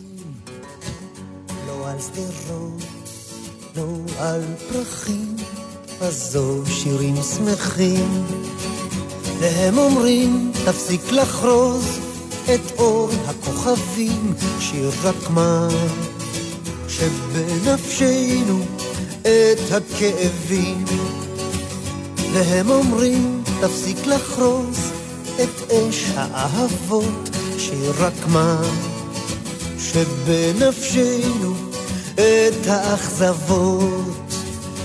הם אומרים לי אל תשיר, יבואו עוד ימים, ימים טובים קרובים, ימים חולמים, עזוב שירים תמימים, והם אומרים תפסיק לחרוז את אור הכוכבים, שיר רק מה שבנפשנו את הכאבים, והם אומרים תפסיק לחרוז את אש האהבות, שרק מה שבנפשנו את האכזבות. אך איך אפשר לזמר, איך אפשר בלי מחר, בלי מחר, כן איך אפשר לזמר אם חלום לא נשאר. אני מביט בשדות השמש, בשחר מפציע ובליל אמש, מצחוק של ילד, אחרת לא הייתי שר, כי איך אפשר לזמר, בלי מחר, בלי מחר, כן איך אפשר לזמר, איך אפשר עם חלום. אתם מאזינים לגלי צהל.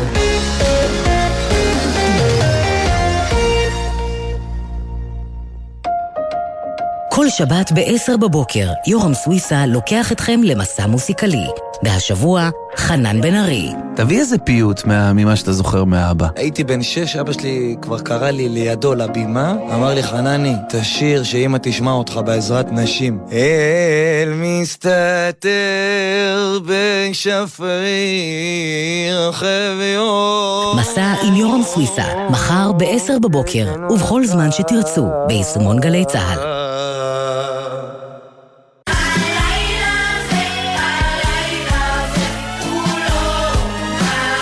בפסח הזה, סגורים בבית פותחים גלי צהל. בשלישי, מוריה קור ודרור גלוברמן, אודיה קורן ונתן דטנר, שמוליק נויפלד ויואב קוטנר. חג שמח מגלי צהל.